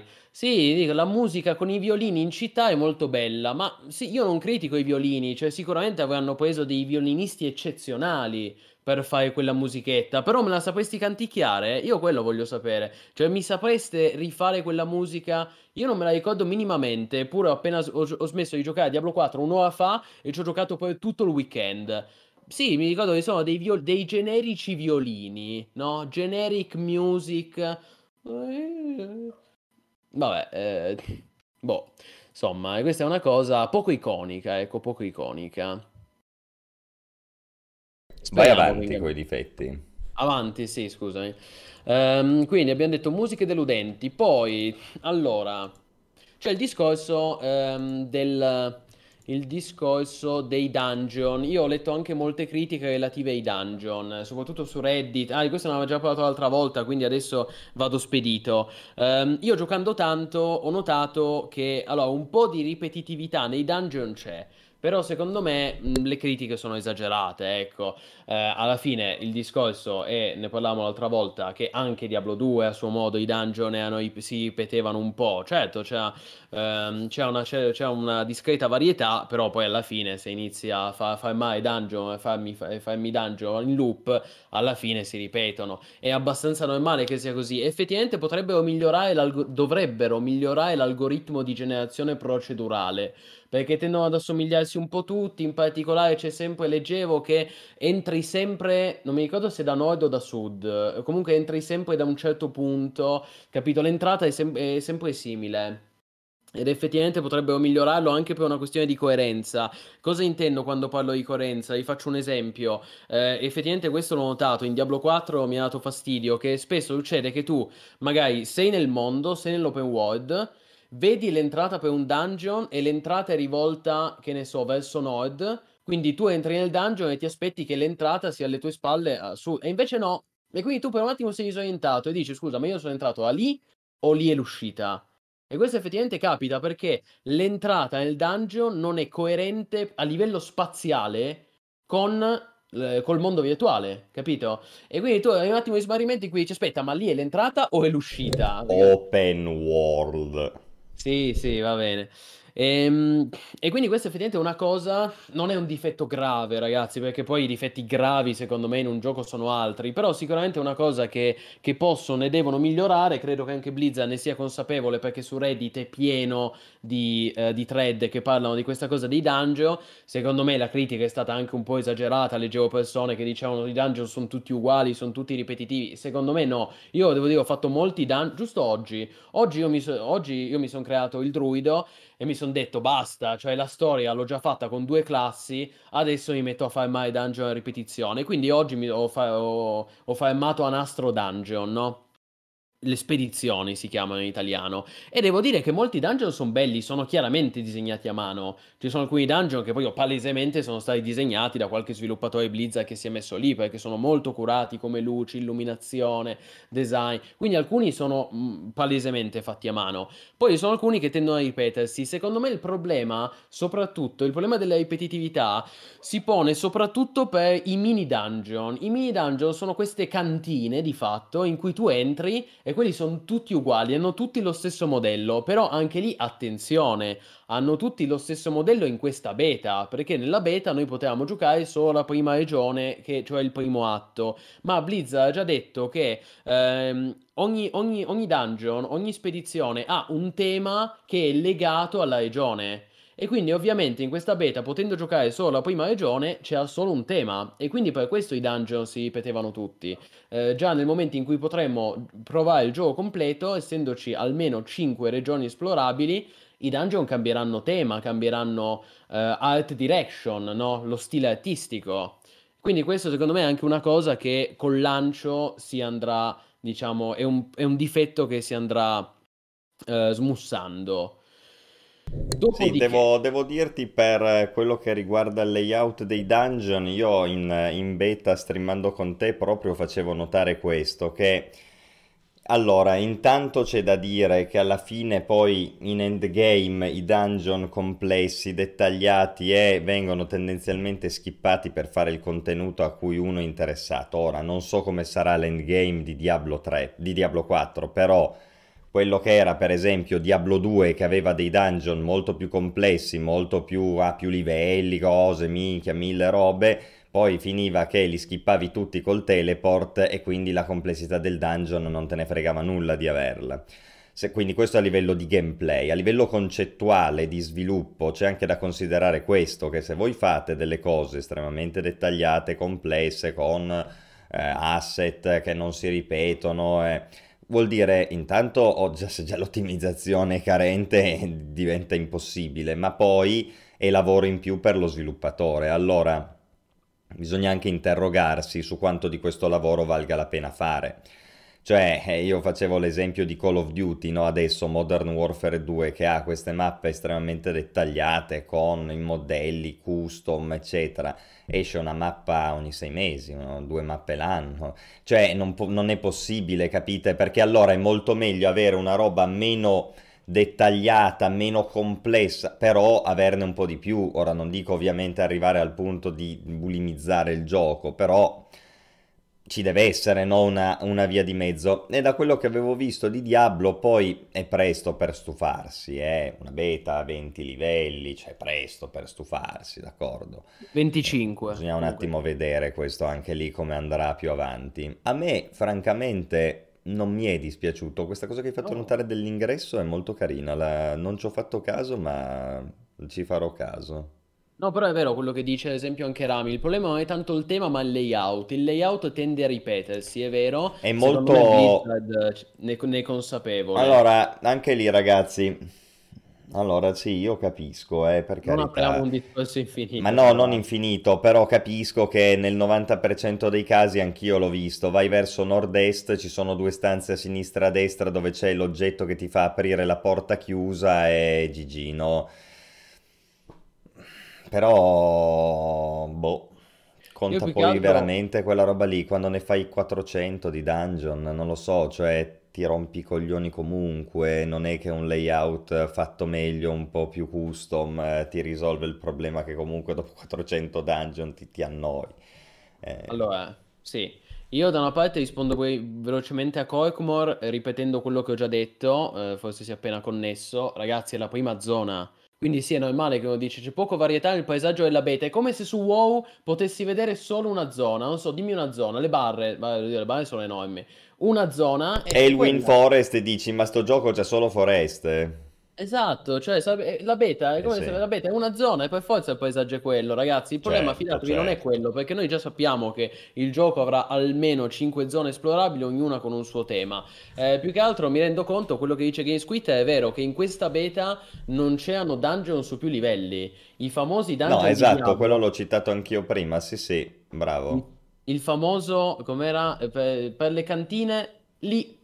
Lì, Perché- esattamente, per Cantine- l'antro oscuro della bestia, lì. Lì, esatto, che è un meme di Diablo 2, no? Qui non l'abbiamo visto, ora anche lì noi non sappiamo con certezza se è confermato che, non ci- che in Diablo 4 non ci saranno i dungeon multilivello o se non li abbiamo messi soltanto, o se Blizzard non li ha messi soltanto nella prima zona. Che è anche possibile che la prima zona è quella iniziale, magari all'endgame ci saranno, non lo sappiamo, o, magari- o forse davvero saranno tutti su un unico livello. Eh, quello sarebbe veramente peso. Tu dici che, eh, però, tu dici, e se fossero, cioè mettiamo che sono tutti sullo stesso livello, però Eh. poi sono enormi, no?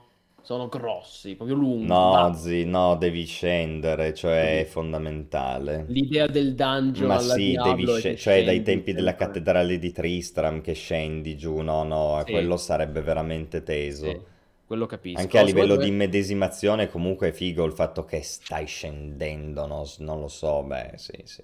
O No, stai salendo anche, perché poi l'hanno fatta anche alla contraria, ti- tipo allo Stark sali la torre, però è Eh, figo lo infatti. stesso. Ma infatti è figo, io spero che ci sia, se non ci sarà dispiace anche a me.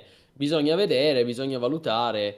Ehm, la gente non si fa più cinque piani come per la contessa di Diablo 2. È Eh, ma perché non li costringi a farli? Se glieli mettessi la gente te li farebbe, solo che io, guarda, temo un po' questo, forse è anche questa cosa che mi ha fatto dire, boh, non so se ho tutta questa voglia e non sono rimasto così accalappiato dalla formula e che comunque guarda che c'è tanto reparto marketing dietro a sto gioco e l'hai detto anche tu, c'è tanto reparto Beh, in marketing. tutti i giochi Blizz c'è tanto reparto marketing, tutti. Eh, però sborda, sborda un po', sborda un po'.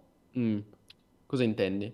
Eh, ma tipo quello che dicevi tu prima dell'interfaccia stupidamente, ma è con un senso, oppure anche questo discorso di dire il dungeon lo facciamo su un unico livello, non facciamo attenzione a fare quello, quello, quell'altro perché la gente non se ne accorge, non è la cosa importante. Poi a forza di semplificare feature su feature perché il reparto marketing ti dice che ti conviene fare così, no? La quality of life di cui parlavamo all'inizio di questo streaming rischia che poi il gioco te lo rovina. Sì, O perlomeno te lo rende un po' anonimo, ecco, non tanto Sì. incentivante. Capisco quello che vuoi dire, eh, dico solo che io non l'ho trovato un gioco senza anima, anzi devo dire che a me ha stupito, cioè comunque secondo me ha un'anima molto forte, molto definita, poi è vero che ci sono alcune semplificazioni, però se per questo ci sono anche alcune cose in più, perché ci sono molte cose che Diablo 3 non aveva, banalmente, no? No, beh, ma è- allora io penso che su Diablo, cioè, Vabbè, siamo nel d'accordo. Comunque, sì, ma il marketing sicuramente c'è, raga, è Blizzard, ma non da mo', cioè già, già de- da dieci anni, Lo ecco, inizi da a dieci vedere anni. proprio un po'. Comunque, eh, poi come diceva Musk, criticare la ripetitività dei dungeon in un gioco del genere, boh, fossero tutti quanti, l'importante è ammazzare mostri, inutile fare dungeon complessi con stanze e porte ovunque, perché tanto poi nel caso si saltano, ecco. Ma io vorrei avere cose memorabili, no? Allora, che cosa sono le cose memorabili?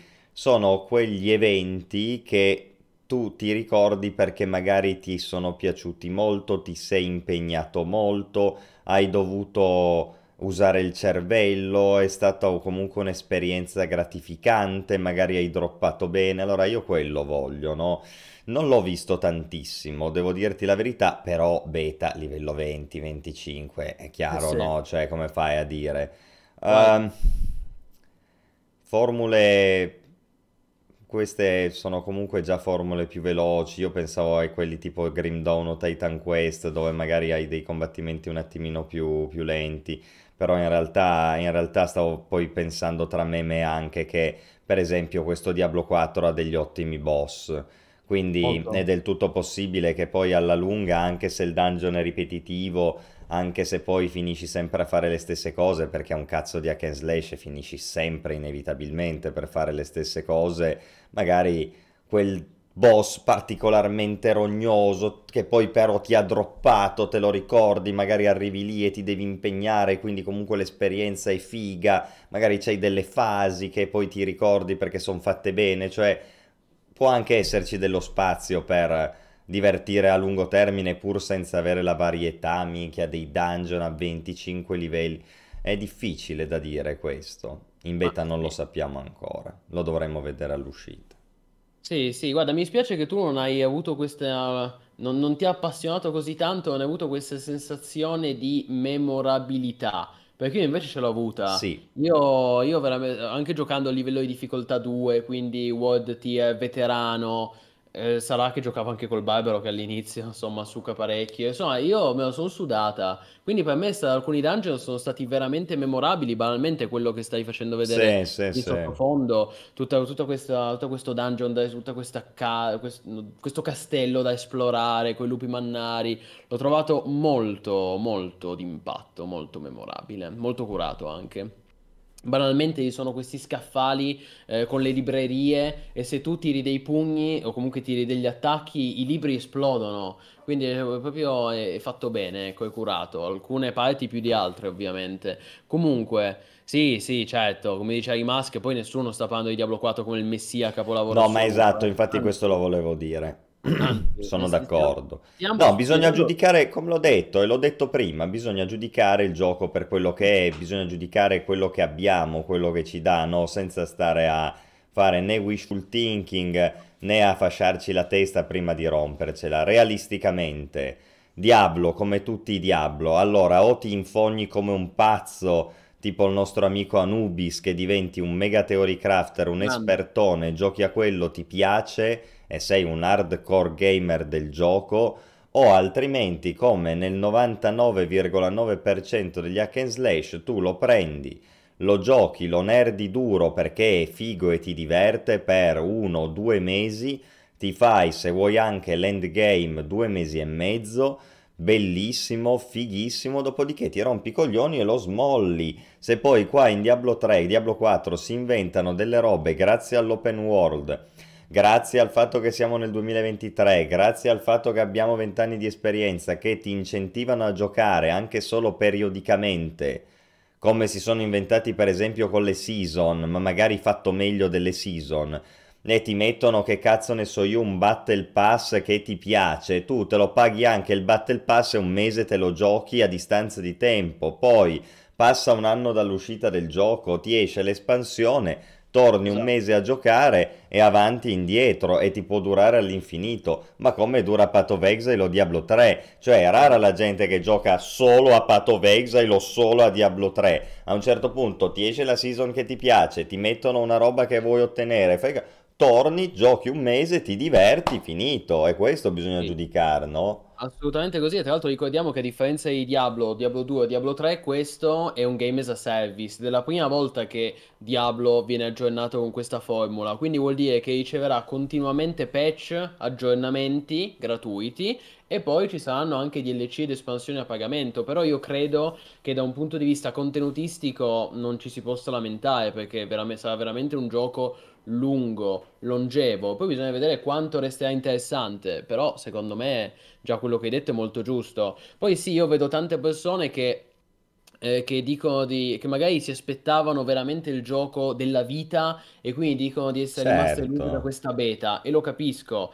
Però non si può pretendere, cioè, non- non- secondo me non si può pretendere che solo Blizzard tiri fuori il gioco della vita. Blizzard sta facendo il suo, il prodotto secondo me globalmente è fatto bene. Poi oh, ci sono tante compagnie, non è che c'è solo Blizzard, No, eh, ma poi, ma questi qua non sono giochi onnicomprensivi in cui spendere la vita 24 su 7 come il vero Ripeto. Morpg. Ascolta, WoW o Sì. Final Fantasy, cioè che io lì se uno mi dice gioco solo a Final Fantasy, ti dico capisco come mai giochi solo a Final Fantasy, ne hai per quanto vuoi.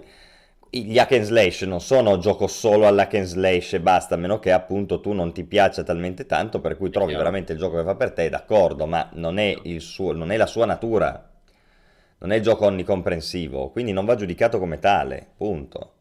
Sì, sì, assolutamente. Se- se- poi se, se permetti vado avanti con le criticità, anche perché le ho ancora Sì. un paio di, Sì. di criticità da muovere velocemente. Vabbè, una cosa velocissima che ho visto che scrive anche in chat, non sottovalutiamo l'importanza della main quest, che sì, mi rendo conto, qui siamo tutti, siamo tutti, no, giocatori hardcore che schippiamo tutto per- alla Path of Exile, però, cioè, cazzo, comunque sto- questo gioco avrà una storia alla Diablo con probabilmente 5 atti. Eh, io l'unica cosa, io solo una cosa voglio sapere. Dove sono i primi maligni? Mi, racco- fa- mi raccomando, tirateli fuori i primi maligni. Io spero che sia solo perché è al primo atto. No, ma eh, secondo alcuni tornerà- torneranno i primi maligni, ma eh, in questo primo atto abbiamo visto solo Lilith. Quali sono i primi maligni? Mephisto, Baal e Diablo. Para grazie. E quindi vogliamo i primi maligni, ecco, se no fanno l'infamata che li metto con le espansioni dopo, non lo so, non lo sappiamo, questo lo scopriremo vivendo. Andiamo avanti, comunque la storia è interessante, ce la giocheremo, positivo il fatto che puoi skipparla, pare, dopo averla finita col primo personaggio per le successive stagioni, quindi... Quindi figo, sì, sì, lì tra figlia di Mephisto, va bene, Inarius, bello, eh, però vogliamo anche qui, ci siamo affezionati, cazzo, ci siamo affezionati, vecchi amici. Io vorrei un bel Mephisto. Eh, ali, Mephisto, bello. sì, bah, diavolo, insomma, va bene. Eh, poi andiamo al dis- vediamo brevemente il discorso eh, lato MMO. Allora, prima una breve premessa, per chi prima eh, diceva in chat non è un MMO. Allora, raga, eh, Diablo 4 tecnicamente è un MMO al 100%, ve l'assicuro, perché ci sono, c'è questa struttura di server che contengono migliaia di giocatori, cioè tecnicamente è un MMO. Ci sono anche dei, dei video molto interessanti che approfondiscono il discorso su YouTube. Poi si può discutere del fatto che non vedi mai migliaia di giocatori contemporaneamente. Verissimo, verissimo. Eh, io stesso devo dire che mi aspettavo, credevo che ci sarebbero stati più giocatori contemporaneamente. Invece alla fine il numero rimane sempre molto basso. Ne vedi un po' di più in città. Chiova Shadow, quella che è, Ehm, però comunque anche in città non vedi mai 200 player, vedi to una decina, sono istanze da tipo 10-15 giocatori in città. Nell'open world probabilmente ancora meno.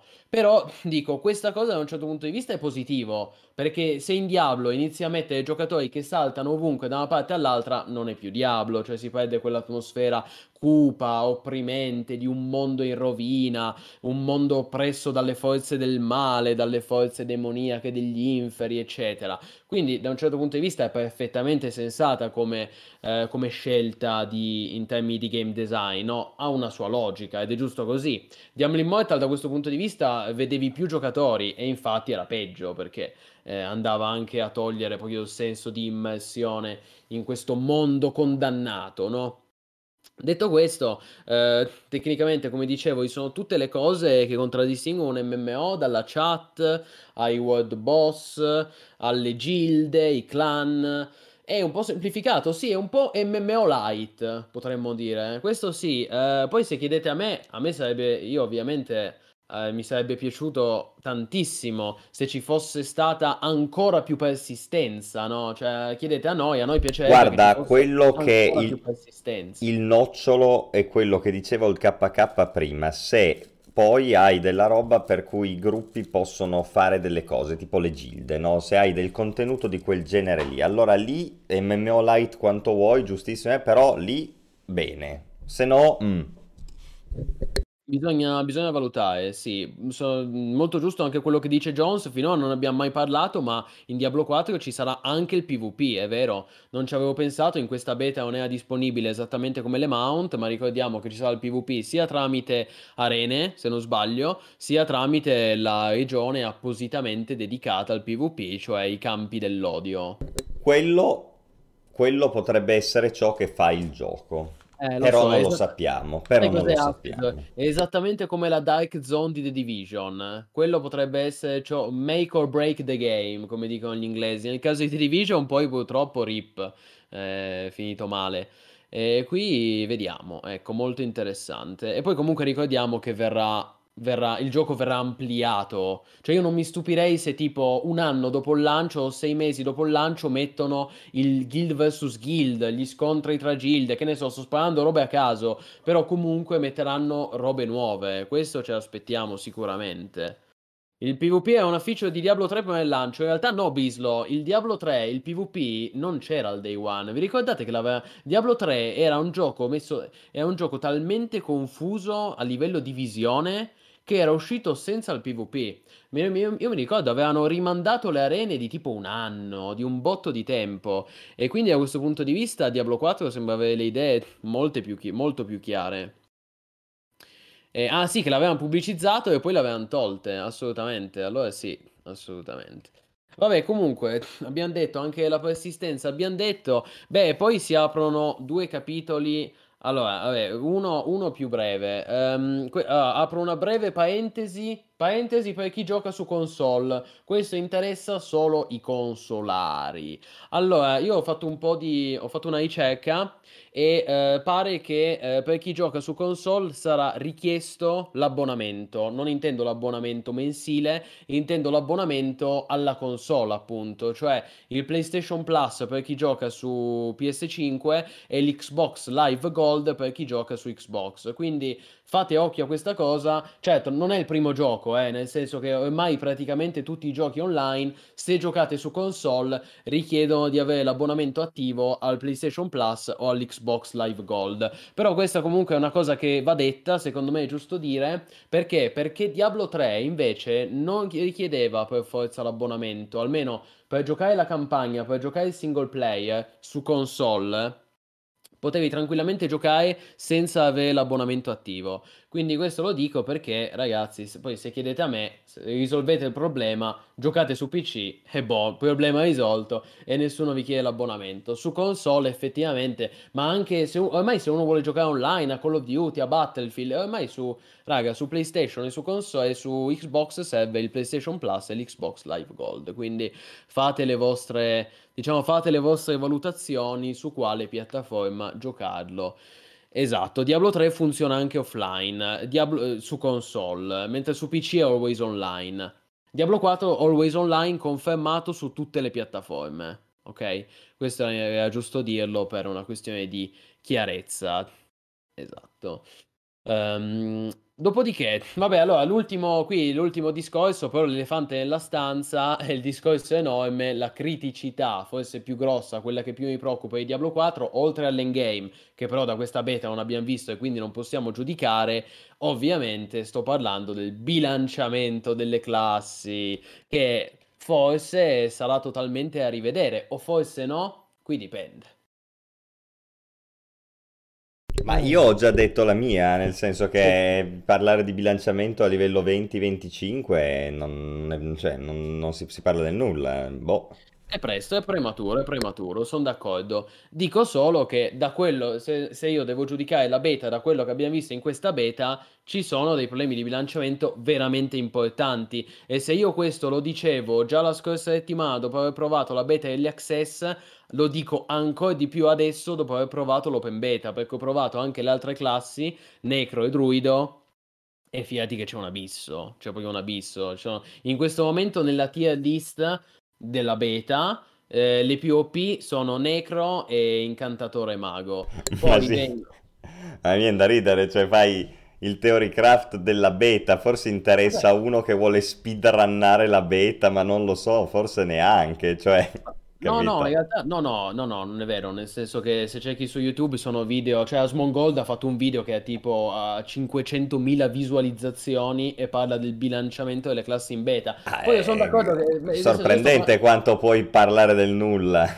Ok, Asked, però io sono d'accordo con te, è tutto da verificare, l'endgame sarà completamente diverso, però capisci quello che sto dicendo? Io ho provato la beta, sto facendo una valutazione della Sì, beta e sì, quindi di quello sì. parlo, che cazzo devo dire? Nella beta tutto può essere, ecco. Sì, sì, comunque, io sono il primo, eh, io giusto oggi pomeriggio ho fatto uno streaming chiamato Vi dimostro che il barbaro non è scarso e io ho preso un barbaro a livello 25, sono andato a fare la roccaforte che è il- forse il contenuto in questo momento più impegnativo del gioco e boh, l'ho fatto senza morire in solo, quindi anche il barbaro che è unanimemente riconosciuto da tutti come la classe più scarsa di questa beta, se buildato bene è forte, cioè potenzialmente fortissimo. Dico solo che Blizzard dovrà lavorare tanto, anche perché adesso va bene, stiamo parlando del livello 20, tutto perdonato, 25.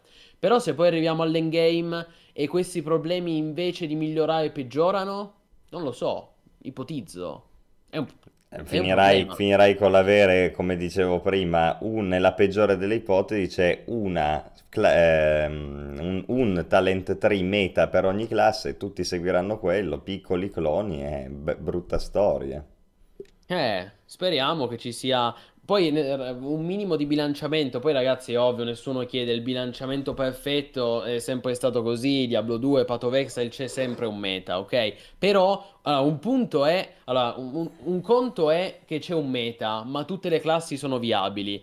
Un altro conto è che ci sono delle classi inutili e altre completamente rotte. Allora, solitamente cose, co- cioè è, è molto tempo che non vedo verificarsi cose così gravi. Quello che si verifica di solito è che c'hai la classe, sarebbe bello, ti piace quel talento lì? Eh, peccato, non è meta. Ma no, vabbè, lo puoi fare comunque, cioè, non, non- non Sì, però poi fai schifo e quindi... Ma sì, non è che siamo costretti a fare build competitive, di- questo sono d'accordo, dipende da come vuoi Mm. giocare. Io sto soltanto dicendo, io sto soltanto chiedendo che non sia talmente esagerato a livello di bilanciamento che non puoi far giocare certe cose. Questo, ecco. Mm, Poi penso un minimo di sbilanciamento ci sarà sempre, ok? Però un conto è avere un gioco che è sbilanciato, non so, al 20%, un altro Cioè, tu dici intere classi 100%. inusabili? No, ne dubito. Sicuramente almeno una build viabile per ogni classe c'è. Il problema è quello, è che se poi è solo una e sei Sì, costretto a fare quello, che se no una. fai No, beh, io spero più di una, una build per classe. Eh, ma ti dico, nella peggiore delle ipotesi, capito, se la vedi male, ti può capitare così. Poi sicuramente il Negromante sarà sempre OP, Corkmore lo era su Diablo 2, lo sarà anche su Diablo 4 perché senza senso, come anche il Mago. Però, però vedremo a livelli alti con eh, le varie, con le, ovviamente le abilità, gli skill tree al massimo e con i vari set leggendari, i set unici che eh, creano delle sinergie con le varie abilità e con le varie, ehm, con i vari eh, poteri del gioco, ecco.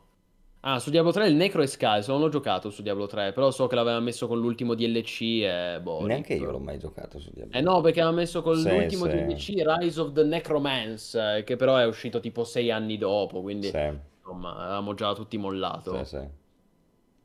Va bene, e allora questa obiettivamente è la cosa che mi preoccupa di più. Io, come già avevo detto l'altra volta, lo confermo anche adesso dopo tutte le ore che ho giocato in questa beta, la mia preoccupazione, io non ho dubbi che il gioco sia figo ed è potenzialmente una bomba e non vedo l'ora di chiudermici. Eh, sono solo un po' preoccupato perché è un po' grezzo e quindi sono, eh, sono preoccupato dal fatto che lanciarlo a giugno possa rivelarsi una scelta un po' azzardata perché sarà, sarà un bel gioco, saranno un botto di cose da fare, sì. Però secondo me sarà un po' rushato, come abbiamo visto adesso, piccole, si vede da tante piccole cose, interfaccia, il bilanciamento, le cose di cui abbiamo parlato adesso. Guarda, se poi, se poi il gioco gira, se ha un buon gameplay loop, se come dicevamo prima, poi hai un buon incentivo per continuare a giocare, del contenuto di gruppo significativo, eccetera, eccetera, il fatto che grezzo un po' glielo perdoni, come glielo perdonarono su World of Warcraft, e l'abbiamo già fatto questo discorso, perché il resto vale la pena, dopodiché piano piano dovrebbe migliorare, se non si bevono il cervello e GG, ecco, sì, sì, capisco il tuo discorso, però ecco, ehm, potrebbe passare in secondo piano se tutto il resto funziona. No, ma se il gioco è bello, il gioco è bello, come diciamo sempre. Esatto. E io non ho du- il gioco a me è piaciuto, guardate quanto ciò, quanto ciò ne è dato. Eh, sono, sono solo un po' preoccupato che possa uscire un po' grezzo e quella grezzaggine di fondo ehm, magari impedirà ad alcuni di vedere le reali potenzialità del gioco, che secondo me ha tanto da Eh, dire. ma sai, quello è sempre così, cioè pensa a quante volte io mi sono lamentato delle critiche a Black Desert che però non dovevano perché se sa, cioè, Ecco, eh, minchia. Ci tengo a precisare che rispetto a un, rispetto a un New World, un Sea of Thieves, eh, cioè siamo- parliamo di un livello esponenzialmente superiore. Il gioco di base è pronto, è pronto, è completo, ecco, però Sì, un po' grezzo, esatto. questo dico, a Sì, sì, differenza sì. di un New World o Sea of Thieves o No Man's Sky che non erano pronti, poi sono stati più o meno sistemati con gli anni, dopo il lancio, con le patch, eccetera. Qui parliamo comunque di un gioco in sviluppo da sei anni, è un AAA, un prodotto di alto livello e si vede. Dico solo che io fossi stato in Blizzard mi sarei preso qualche, mi sarei preso qualche mese in più della serie. Abbiamo fatto 30, facciamo 31. Poi se chiedete a me, ne abbiamo già parlato l'altra volta. Io non credo che verrà rinviato questo gioco perché giugno è la finestra perfetta per Diablo, che storicamente sono sempre usciti più o meno in questo periodo. Rimandarlo dopo l'estate vorrebbe dire, vorrebbe dire scontrarsi con Starfield, che ricordiamo è un'altra esclusiva Microsoft.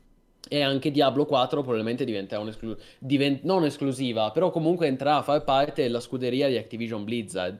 E quindi è difficile che ehm, entrerà a far, o meglio, entrerà a far parte della scuderia di Microsoft. E quindi è difficile che lo lancino, che lo rimandino dopo l'estate. Non credo succederà. Anche se secondo me qualche mese in più gli farebbe bene. Quindi, capito, ci tengo a, a- a distanziare. Una cosa è quello che io penso gli farebbe bene, un'altra cosa è quello che credo succederà. Non lo rimanderanno anche perché ormai la macchina del marketing è già partita. 6 giugno si scatenano gli inferi, 6 giugno Ma si sì, torna all'inferno. La, la data dello sbarco in Normandia, tra l'altro, Ah, ecco, il questo 6 lo so. giugno. Sì. È uscito un leak con le dimensioni della mappa completa a confronto con quello della beta. Figo, Bislo, se vuoi, se vuoi link, che poi, poi lo guardiamo. Io più che altro sono curioso di, di sapere se alla fine ci saranno 5 regioni o se davvero c'è questa zona mm, segreta, Segreta no? di cui Eh, parlano. vedremo. Potrebbe anche essere magari una zona completamente separata dal mondo materiale, tipo il paradiso, Eh no? Il ma infatti lo dicevano anche in chat che c'è tipo questa diceria, del sì. Pandemonium di Diablo 2 e quindi è una roba completamente staccata che tu quando apri la mappa non vedi e però è una zona in più. Sì, sì, eh, esattamente. Non saprei cos'altro commentare, sai, l'abbiamo analizzato proprio nel complesso, sono contento di aver detto tutto. Eh, abbiamo detto tanto, c'è tanto da dire, è un gioco grosso, come vedete. Se non sappiamo se ci sarà il cow level o il, comunque Oh. l'easter egg, quello lo La gamba, gamba di Virt è portale cittadino. Non c'è, non ci, i portali, ecco, quella è un'altra roba che a me non piace, eh, sto cazzo di portale cittadino fatto a minchia. Sì, semplificato. Ah, Semplificato. Però alla fine eh, io giusto oggi ho scoperto che si può utilizzare anche il portale degli amici, che certo è un Eh. teleport to friend, come dicevi tu. ah, sì, esatto, non è il portale degli amici, e puoi teleportarti agli amici tramite un portale che trovi lì in città. Eh, quella è una cosa che proprio non c'era bisogno di cambiare, era perfetta. Era già cambiata in Diablo 3. Ma in, ah, sì, ma, Eh, ma sì. in peggio in... È così, molto simile a Ah. questo.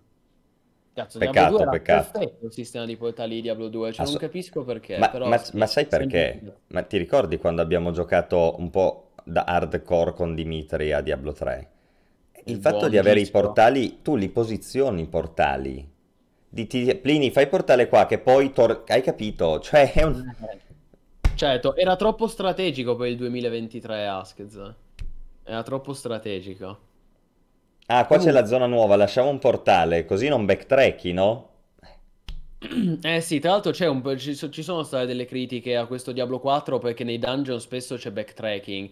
Mm, Non mi riferisco al fatto che, sì, ok, puoi, lascio, puoi teleportarti in Vabbè, questi ma li punti. mettono un'uscita, cioè quello... No, no, ma non, aspetta, non mi riferisco poi a quello, vabbè, un discorso, mi riferisco al fatto che a volte tu magari, sai che è l'obiettivo, devi, devi sbloccare quella porta, per sbloccare quella porta ti dice devi uccidere tutti i mob nel dungeon e magari ti dice mancano due mob, tu apri la mappa, sono dalla parte opposta del Pensa, dungeon. A fronte di questo, pensa a fronte di questo alle critiche di chi vorrebbe i layout dei dungeon ancora più complessi. Purtroppo bisogna far pace No, più col più cervello. Se questo è, poi diventa allucinante. Allora Più bisogna più capire. altro si chiede, eh, più vari.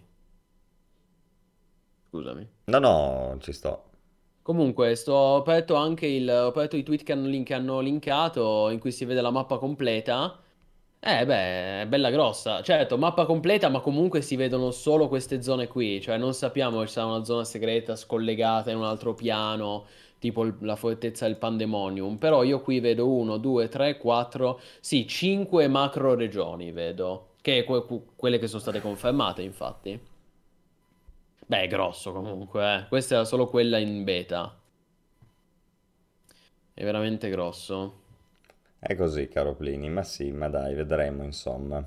Comunque è figo, e forse è meno strategico. Questa cosa dei portali è vero, è stata semplificata, non ce n'era bisogno, toglie un po' di strategia, però eh, è molto figo il fatto che il gameplay in sé è strategico, come dicevamo l'altra volta. Questa è una cosa che mi sono dimenticato di dire prima, la volevo citare velocemente, cioè che il combat è più lento della media degli hack and slash a cui siamo abituati. Poi anche qui siamo al primo atto, early game, ok, però lo vedi subito che rispetto allo Stark, Lo volevo ancora più lento. 3. Come? Lo volevo ancora più lento. Eh, Già a livello 20, quando tu facevi vedere il barbaro, eh, così inizi un po' a shottare, eh, già. Da- Ma vabbè, perché io ho messo delle, delle skill Ma fortissime. no, Comunque vabbè, ma è tu, cioè, un Sì, po' più, è un pochettino di più, Ma un Askzo, pochettino se già più. così la gente si è Ma lamentata, lo eh, ma so, ma troppo infatti c'è troppo marketing in Diablo 4. Eh, quello, quello è inevitabile. Quello è inevitabile. Quello è mai... non ce lo togliamo. Ragazzi, prodotti AAA ormai non possiamo più sperare che escano senza marketing. Non siamo più negli anni 90, non siamo più... Già negli anni 2000 c'era il marketing, diciamo non siamo più negli anni 90, ecco. Guarda, sono contento che tu ti sia appassionato e comunque trovi un grande divertimento. Io forse sono diventato arido e non ce l'ho più tanto questo grande divertimento e quindi aspetterò l'uscita per vedere quello che, eh, per, quello per cui dovrei puntare a Diablo 4, no? Cosa succede dopo, com'è l'economia finale del prodotto. Sicuramente. Ah, io sì, è esattamente quello che mi aspettavo. Devo dire, io mi aspettavo questo. Sì, Mm, sì, quello sì, sì, sì, perché tante persone dicono, io mi aspettavo Plinius, mi aspettavo una roba completamente diversa. Io non so esattamente cosa si aspettava la gente. Io da- dai video, dai trailer che aveva pubblicato Blizzard, io mi aspettavo questo. Sì, sì. Poi possiamo discutere un dettaglio, que- questo un po' più così, quello un po' più colà. Però globalmente, generalmente mi aspettavo questo, ecco. Sono d'accordo. Bene, bene, dai. Comunque, vabbè, Ma dai. infatti le eh, mie, le mie criticità, i miei così sospiri sono più che altro basati su un gusto personale, su così un fatto di averne già viste tante, voler, voler vedere qualcosa appunto veramente di diverso e incentivante che, che qui non ho visto, per quanto ho visto un bellissimo prodotto, quindi così da un punto di vista oggettivo non ho molto da dire. Se poi chiedi tu cosa ne pensi, allora ti dico questo. Certo, sì, sì, capisco. Eh, Diablo 2 reskinnato, per quello c'è Diablo 2 Resurrected, che fa letteralmente quello. Diablo 2, ma con una patina grafica più bella. Guardate che sta roba Eh, dei portali, ad esempio, comunque è proprio un sintomo di... sì, No, ok, no. però è un dettaglio, Ma non è un dettaglio. Madonna, c'hai l'open world, puoi farti le reti di portali, avrei... cioè... Forse proprio per quello che l'hanno Eh, ho capito, ma giochi, giochi al ribasso, vaffanculo. Eh, lo so, lo so. Però, vabbè, nel senso, e qui- e quindi, cioè, ne parli come se alla fine dicessi E basta, non quindi Diablo 2 non niente, no, più. ma no, e quindi per carità di Dio giocheremo tutti volentieri a Diablo 4. Dico solo che, che i bei tempi sono finiti. Sì, se con bei tempi intendevi Diablo 2 ti dico sì, ma se con bei tempi intendevi Diablo 3, ricordiamoci che 11 anni fa usciva Diablo 3 che è infinitamente Questo è anche inferiore. vero, questo è anche vero. Eh, questo per dire. Comunque, qual è il tuo gioco preferito, caro Askez? Ti chiedono in chat per aprire la domanda, la Madonna, sessione di domande e risposte prima di salutarci. Come? Eh, boh. Di- Ovviamente bisognerebbe distinguere per genere. Eh, il mio gioco Eh, preferito. Il mio, il mio gioco preferito è. World of Warcraft fino a TBC, fino a OTLK. Quello è il mio gioco preferito. Il mio gioco preferito adesso, i miei giochi preferiti adesso non, non è uno, i miei giochi preferiti sono qualsiasi gioco che mi faccia un po' usare il cervello e in particolare questo io lo rilevo negli strategici. Paradox. Per esempio, e MMO l'ultimo che mi è piaciuto veramente è stato Black Desert perché mi ha dato delle sensazioni nuove. Però aspetto WoW 2 e World of Runeterra. Eh, World of Runeterra. Io invece aspetto Diablo 4 che è esattamente quello che volevo, anche se so che lo stack ti riscalda il cuore, caro Vasquez. Madonna, che schifo. E New World? Eh, Ma lo vedi, so, guarda, io sono giunto a questa conclusione, così me le tiri fuori perché me le devi tirare fuori a no, mezzanotte. no, no, Lo no, no, aspetta. Stark, lo Stark Up è proprio marcio dentro. Ah. Invece New World è stato immarcito dal di fuori, gli hanno spruzzato le spore. Va bene, è una cosa di cui non voglio parlare. Per rispondere a Games Quit, eh, perché poi non ho detto nulla, nel senso, eh, Games Quit, eh, il gioco è diverso, è sicuramente diverso da, da Diablo 2. Quindi sì, per- sì, mi rendo conto che magari piaceva questa o quella meccanica di Diablo 2. Riprende molto a Diablo 2, riprende sicuramente più di Diablo 3. Però, raga, parliamoci chiaramente, con tutto il bene che voglio, con tutto il bene, ma non, non ci si poteva aspettare un gioco identico a Diablo 2. Cioè, nel senso, siamo nel 2023. Ma guarda che come abbiamo detto prima, io e te l'avevamo snuffiata e abbiamo detto questo ci sei un po' più lento, un po' più Diablo ed è Sì. così, ed è così, ma, cioè è così. esattamente così, Quindi infatti. Cioè che abbiano preso ispirazione non c'è il minimo non c'è dubbio. dubbio. Poi eh, non poteva essere uguale uno a uno, ecco, anche perché questo esce anche su console, poi c'è tutto il sistema di stagioni, Battle Pass, di cui poi parleremo più avanti, ci sarà tempo, non vi preoccupate. E Diab- esatto, concludiamo, eh, sono d'accordo con Blislo che dice, per ora Diablo 4 di buono, ma che è molto meglio del 3 e non è ascontato. Eh sì, sono d'accordo, poi... Eh, tu, una cosa che non ho commentato all'inizio, mi è venuto in mente adesso vedendo il tuo gameplay, è che tu dicevi il combat è molto bello, sono assolutamente d'accordo. Una Beh, cosa che mi ha colpito e mi piace molto, infatti te la continuo a ripetere, è questa cosa dei dot, no? Il danno lungo un tempo, damage over time, no? Tipo, non so, il bleeding, il burning, Sì. quelle robe lì. Eh, sono, sono OP, cioè secondo me il gioco punta molto su quello, quasi tutte le classi che ho visto ne hanno una. Eh, e poi è segnalato bene con questa vita del mob che diventa di un colore più scuro in concomitanza con i danni che il dot deve ancora fare. Bello, bello, bello, per- bello anche perché chiude un cerchio, un cerchio iniziato con Crowfall. Ti ricordi su. Crowfall quando io avevo preso la classe che faceva i dot e Crowfall aveva un'interfaccia e una spiegazione, una, una usabilità talmente di merda che tu non eri in grado di capire su quali target avevi già fatto il dot e su quali no.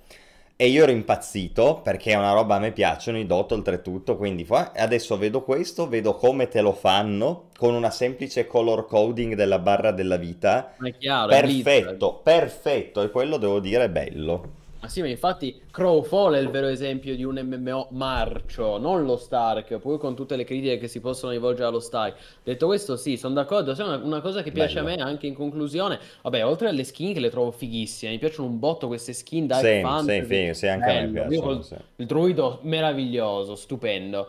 Ehm, E, quindi eh, siamo solo a livello appunto 20-25, cioè non vedo l'ora di, di- di- vedere le, le skin, di scoprire quali skin ci saranno all'endgame perché veramente curatissimo. Ehm, un'altra cosa che mi piace è sempre il combat system, tu hai citato questo dot, il sanguinamento, gli effetti di bleeding che sono molto forti. A me piace anche il fatto che essendo un po' più lento, anche se poi va bene comunque veloce, però essendo un po' più lento rispetto ad altri concorrenti del genere hack slash, spesso ti trovi a- ad attaccare usando eh, l'abilità base, quindi Sì. proprio il, il- il tasto sinistro del mouse per intenderci, laddove invece in tanti MMO ormai non lo clicchi mai l'auto-attack, l'abilità base non la fai mai, sei sempre lì che spari, che spammi, Quello eh, è un discorso che io ho fatto tante volte. Eh, invece qui è figo che tu anche, anche soltanto la skill base te la devi studiare quale mettere. E io ad esempio l'ho cambiata perché io col barbaro prima avevo frenesia come attacco base, poi ho messo invece sanguinamento che è fortissima appunto perché mette bleeding. È figo, cioè è bello, c'è tutto un, le- un layer, c'è tutto uno strato strategico, scusate il gioco di parole, c'è tutto un layer strategico, no? Che secondo me è molto interessante, andrà approfondito ovviamente più avanti. Certo. Bene, allora, Dark Parco Bio non, non l'ho provato Dark and Darker, ma c'erano alcuni amici che ci giocavano, l'ho visto streamato, ma non, non mi interessa molto, Sì, anch'io, uguale, anch'io con Askez ho visto dei nostri amici che ci giocavano, ma noi non l'abbiamo, non l'abbi- non l'ho giocato e adesso l'ha rimosso, quindi vedremo RIP se tornerà su Steam o Mm. se, o se sarà definitivamente... Esatto, quindi io sono d'accordo con Max che dice alla fine hanno trovato un buon compromesso, poi certo, ormai si cerca di accontentare tutti e Eh, quindi alla certo, fine... E certo. quindi alla fine c'è sempre qualcuno scontento. Oggigiorno è una questione, soprattutto un prodotto AAA, un gioco AAA, deve cercare il compromesso. Perché non, non sarà mai la roba sandbox, hardcore, full loot. È una questione di compromessi. Secondo me, in generale, hanno trovato un ottimo compromesso. Ecco. Va bene. Ma sì, dai. In conclusione possiamo dire così. Comunque di, di criticità ne abbiamo fatte tante, abbiamo passato un'ora a parlare degli aspetti critici di questo prodotto, quindi non è perfetto, però è sicuramente promosso, ecco, dovessi dare promosso o bocciato, promosso per me, anche perché ci ho, ho ne ho dato 30 ore, cosa sto qui a E raccontare? vorresti eh, averne ancora. Certo, vabbè, adesso sono contento che ci sono questi due mesi di pausa, così mi preparo, perché lo so ragazzi, eh, lo so che siete tutti qui a dire, ma come io questi due mesi non ce la faccio senza Diablo 4? Mi rendo conto, però ricordatevi che l'attesa aumenta il desiderio. E con questo direi che possiamo chiudere, sarà un'estate molto calda. Abbiamo fatto un super salotto, 2 ore e 20. Askez, scusami se ti ho fatto fare mezzanotte, però nel frattempo è stata anche la pausa È, è un cannolo. evento, è un evento. C'è stata la pausa cannolo, hai mangiato, insomma, non ti puoi lamentare. Io non ho ancora mangiato, quindi adesso Vai, vado, vai a mangiare. vado, vado a mangiare. Bene Bene, ragazzi, è ragazzi. stato un piacere. Seguiteci sempre su mmo.it. Grandi tutti e a presto. Ricordatevi di iscrivervi al canale, di followarci qua su Twitch e soprattutto di abbonarvi per tornare a 100 massivi postumani in onore di Diablo 4 per tanti nuovi streaming nostalgia e streaming disagio su MMO misterioso. Grazie a tutti per essere stati con noi. Torniamo già nei prossimi giorni, probabilmente mercoledì. Vi anticipo già che tornerò mercoledì con un nuovo streaming. Nel frattempo, restate sempre connessi, aggiornati, massivi. Buonanotte!